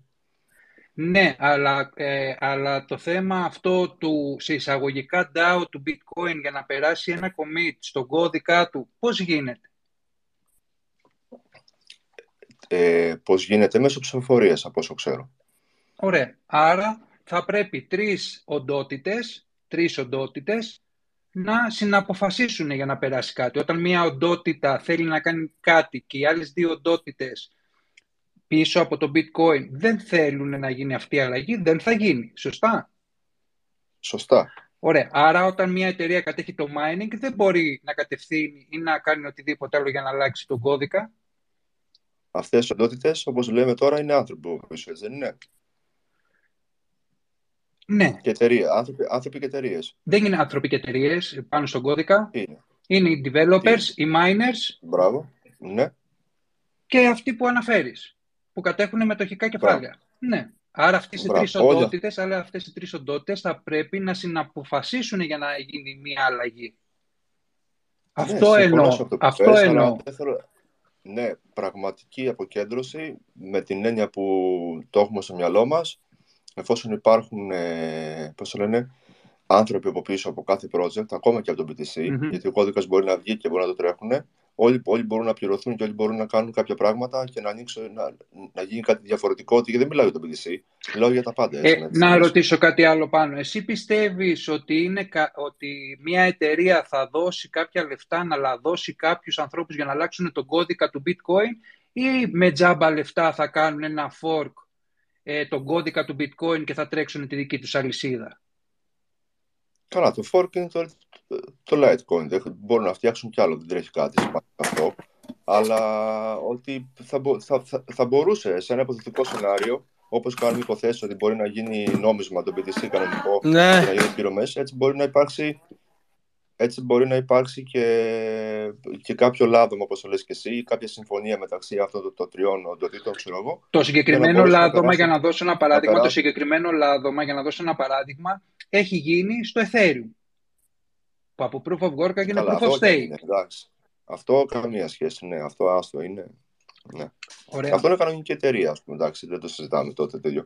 Αλλά θέλω να σου πω, όπως υποθετικά λέμε ότι μπορεί να γίνει αυτό, υποθετικά μπορεί να γίνει και αυτό το σενάριο που λέω εγώ όμως. Κάποια στιγμή και να περάσουν κάποιο κώδικα στο οποίο θα μπορεί κάποια κυβέρνηση να βλέπει μέσα τις αποδείξεις των μπλοκ και τα πάντα. Αν το θέλουν. Συ- Περίμενε τώρα μισό λεπτάκι. Ούτε σε άλλους όλα τα μπλοκ είναι εκεί ανοιχτά για όλο τον κόσμο και για τις κυβερνήσεις. Ήδη είναι και για τις κυβερνήσεις. Από πάντα Ναι, ναι, ναι, υπάρχει είναι- αυτό. Είναι για τις κυβερνήσεις, αλλά θέλω να σου πω ότι, όπως είπα και πριν, υποθετικά, εάν, εάν κάποιο, εάν, απο- εάν, ε, ε, εφόσον υπάρχουν εταιρείες από πίσω, όλα μπορούν να γίνουν. Και υπάρχουν άνθρωποι. Αυτό λέω. Όπως υποθετικά μπορεί να γίνει νόμισμα, όπως υποθετικά μπορεί να γίνει πιο γρήγορο, όπως υποθετικά πολλά υποθετικά. Μα το Εγώ έκανα bitcoin μια δεν θα υπόθεση. γίνει πιο γρήγορο ποτέ γιατί υπάρχει συγκεκριμένος λόγος που έχει αυτή την ταχύτητα. Άρα δεν πρόκειται να, γίνει, να υιοθετηθεί ποτέ από τον κόσμο. Μα γι' αυτό έχει βγει το Lightning Network για τις γρήγορες Ναι. συναλλαγές. Γι' αυτό το λόγο έχει βγει μια παράλληλη αλυσίδα, το Light Network και μετά κουμπώνουν όλα πάνω Το ξέρω, στο... το ξέρω το Lightning Network. Ωραία. Απλά θέλω να σου πω ότι. Το σε μια- bitcoin, σε μια- λοιπόν, το bitcoin, λοιπόν, εμείς όταν θέλουμε και λέμε, ξέρω εγώ για παράδειγμα, το adoption στο bitcoin, έχει να κάνει με την αποδοχή του ως μέσο πληρωμής. Αυτό είναι που μας Ναι. ενδιαφέρει. Τα 10 λεπτά έχει να κάνει με το τραπεζικό σύστημα. Το bitcoin δεν θέλει να γίνει προϊόν τραπεζικού συστήματος τύπου Visa, Swift, Mastercard. Αυτά, ότι το bitcoin- αυτό, νομίζω αυτό ότι το τα bitcoin θέλουν να τα μετράει κάνουν τρία όλα εφτά. τα υπόλοιπα altcoins που ο, μο- το μόνο τους το μόνο τους επιχείρημα έναντι στο bitcoin και στην τεχνολογία του bitcoin είναι οι γρήγορες συναλλαγές. Ποιος έχει γρήγορες συναλλαγές; Ποιος δεν έχει; Έχει το bitcoin γρήγορες συναλλαγές σε σχέση με άλλα νομίσματα; Πα- Όχι, αυτό λέω. Όλα τα υπόλοιπα altcoins, το μόνο επιχείρημα που έχουν να θέσουν απέναντι στο bitcoin είναι ότι δεν έχει γρήγορες συναλλαγές που έχουν αυτό. Που έχουν αυτά. Αυτό εξηγώ. Ναι, και- Ναι, αλλά Ναι, υπάρχει ναι, ναι, ένας ναι, λόγος που εννοείται, το συμφωνώ. bitcoin έχει, 10, έχει αυτό το μέσο όρο των 10 λεπτών ανά μπλοκ. Δεν, είναι- δεν είναι κάποιος άλλος λόγος ο οποίος δεν το θέλει να είναι πιο γρήγορο. Μπορεί να γίνει πιο γρήγορα άμα θέλει. Γι' αυτό έχει και το Lightning Network. Γι' αυτό και βγήκε Ναι. αυτό. Ναι, ναι, το ξα... συμφωνώ σε αυτό που λες. Απλά θέλω να σου πω ότι στην, ε, στο ξαναλέω άλλη μια φορά ότι όταν υποθέτουμε κάτι μπορούμε να υποθέσουμε και άλλα πράγματα πάνω σε αυτό. Καλά, ναι, ο Οπότε, όπως- Einstein, το, ο Einstein δεν το είπε ότι η πραγματικότητα είναι μεγαλύτερη από τη φαντασία. Συμφωνώ, ναι. Απλά θέλω να σου πω ότι το αποκεντρωμένο που λέμε, ε, όπως ρε παιδί μου, με την, όλη την έννοια της λέξεως, δεν υπάρχει σε τίποτα.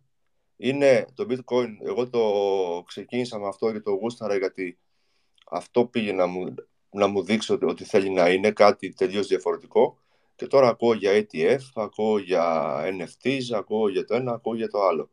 Ε, συγγνώμη κιόλας, αλλά δεν, δεν, δεν μου γεμίζει το μάτι. Έχει, έχει ξεφύγει από τον αρχικό σκοπό για τον οποίο φτιάχτηκε.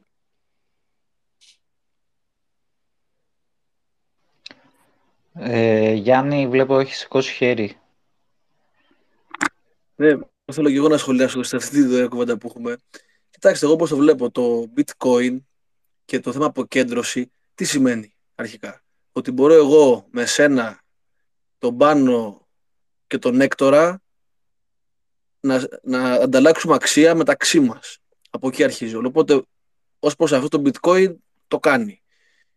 Πες ότι μια εταιρεία λαδώσει κάνει ράνι. Εμείς θα κάνουμε, θα κάνουμε ένα ωραίο fork και θα κρατήσουμε το blockchain που, εμείς, που μας, μας αρέσει για να κάνουμε τη δουλειά μας. Την κάνουμε τη δουλειά μας. Τι κάνουμε; Υπάρχει single point of failure σε αυτή τη δουλειά; Όχι. Στο Ethereum υπάρχει; Ναι. Αν ο Vitalik τώρα ε, πάθει κάτι, πάει το Ethereum.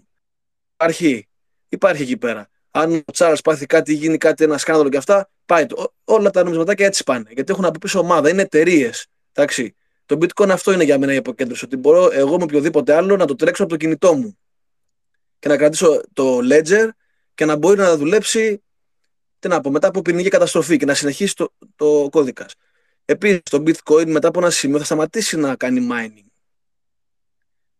Οπότε, όποιος και να κάνει mining πίσω, όποια εταιρεία και να είναι, δεν πιστεύω ότι μακροπρόθεσμα θα μπορέσει να κάνει κάτι στο bitcoin. Έτσι φαντάζεσαι τώρα ότι έχουμε ένα bitcoin χωρίς mining. Τέλειωνε το mining, τέλειωσε. Έγινε mining όλα τα block.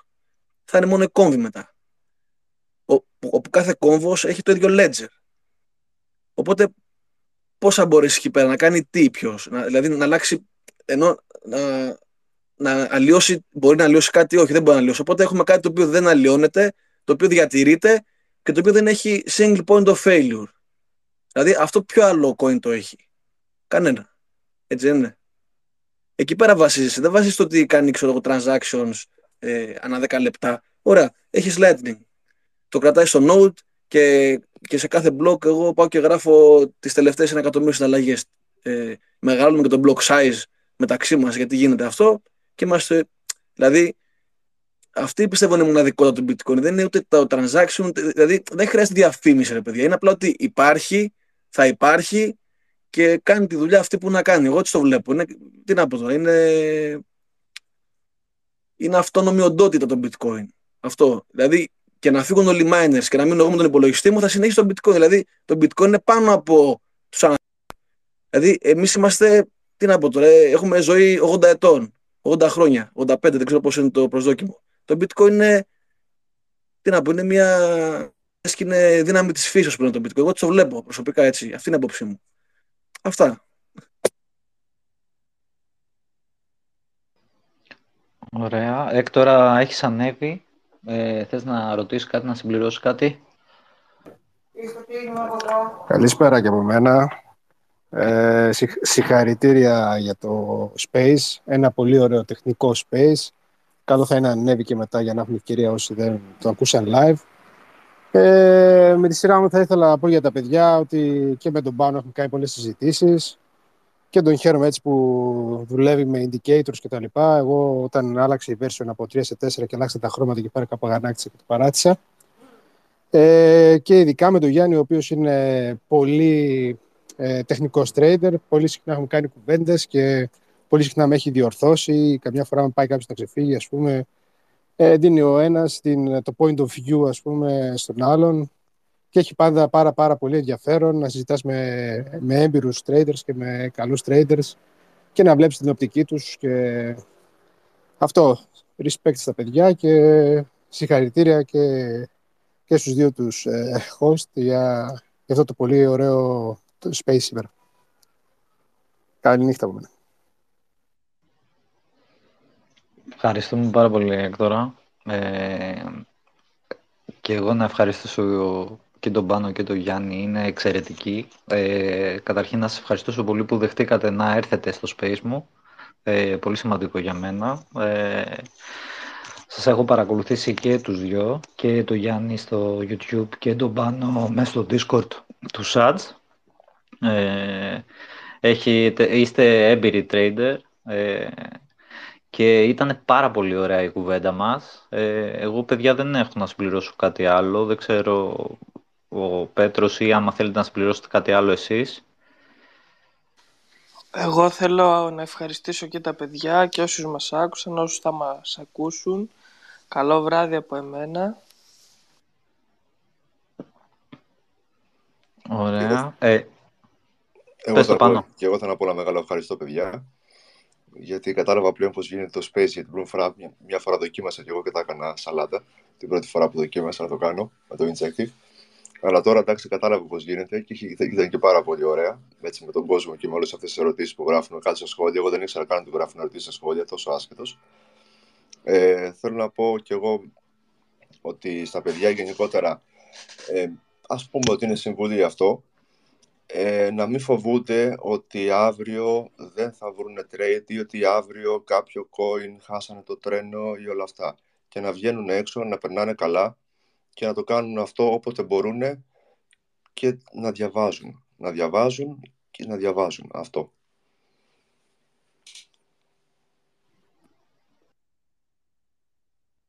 Ωραία, Γιάννη. Ε, πολύ ωραίο το space, ωραία κουβέντα. Λίγο κράτησε βέβαια. Θα μπορούσαμε και να, να δώσουμε άλλες δύο-τρεις ώρες εδώ πέρα με τα παιδιά. Πες τα ρε Γιάννη, πες τα. Άντε σε συμπάθησα, πες τα. Δεν σε ήξερα. είμαι στο πρώτο ποτήρι νερό. Πίνω κάτι ποτήρι εκεί πέρα στο live, με βλέπετε κάτι κούπε. Είμαι στην πρώτη κούπα ρε παιδιά ακόμα. Δεν έχουμε. Τώρα ζεστάθηκα. Εγώ θέλω να πω το εξής ότι στα παιδιά που μας ακούνε Λοιπόν, εκμεταλλευτείτε το γεγονός ότι εδώ πέρα είμαστε 2, 3, 5, 20, 25 άτομα τα οποία δηλαδή τώρα το, το ότι μας, παιδιά μας ρωτάτε και σας απαντάμε να το εκμεταλλευτείτε γιατί μπορεί για παράδειγμα αυτό να μην γίνεται για πάντα. Ωραία, οπότε καθίστε εκεί στο ταξίδι σας που λέμε τραβήξτε γνώση και προσπαθήστε ε, να βρείτε τον τρόπο το δικό σας πάνω στο trading. Εντάξει. Η αλήθεια είναι μία, εμείς ουσιαστικά την εκφράζουμε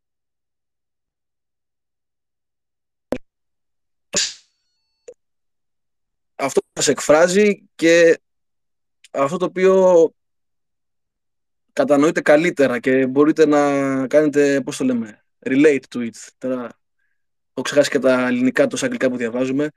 Οπότε ναι, αυτό είναι ένα συνεχόμενο ταξίδι να πω πιστεύω να μπόρεσα να σας, γιατί εγώ έχω ένα στυλ, παιδιά, ότι, ότι έτσι ένα στυλ αφυπνιστικό, ότι κάνει εκείνο, κάνει τ' άλλο, τι κάνετε εδώ, κάπως τα λέω έτσι λίγο περίεργα, δεν ξέρω πώς το βλέπετε, αλλά προσπαθώ έτσι να σας δώσω έτσι μια μικρή, σαν ηλεκτροπληξία, έτσι, ένα τέτοιο πράγμα να νιώσετε. Ε, αυτά, δηλαδή, αυτό, ο καθένας έχει τον τρόπο του, απλά προσπαθήστε και εσείς να, Δηλαδή, όποιο σας αρέσει να, να καταλήξετε σε αυτόν. Και μετά από ένα σημείο, όταν δείτε τι σας αρέσει και καταλήξετε σε έναν τρόπο που είναι σύμφωνα με την οτροπία σας, καθίστε, υπομονή, υπομονή, θέληση, πειθαρχία πάνω απ' όλα και είναι ταξίδι ζωής. Τι να πούμε τώρα. Δε, από τη μια στιγμή στην άλλη δεν γίνεσαι. Αυτό είναι ταξίδι ζωής. Αυτά. Ευχαριστώ πολύ. Ωραία, εξαιρετικοί ομιλητές, εξαιρετικοί πραγματικά σας ευχαριστώ. Ευχαριστώ και όλα τα παιδιά που κάτσαν μαζί μας. Ε, πάντα εγώ το κρατάω συμμαζεμένο, συγγνώμη παιδιά γι' αυτό. Ε, δεν θέλω να κρατάει πολύ ώρα, η αλήθεια είναι. Ε, καλό βράδυ από μένα. Ε, στο επανειδήν, θα τα ξαναπούμε. Εννοείται ότι αυτά τα space θα γυρίσουν με όλους τους καλεσμένους ξανά. Σας ευχαριστώ όλους που μας ακούσατε. Καλό βράδυ. Καλό βράδυ. Ευχαριστούμε. Καλό βράδυ. Αλήθεια.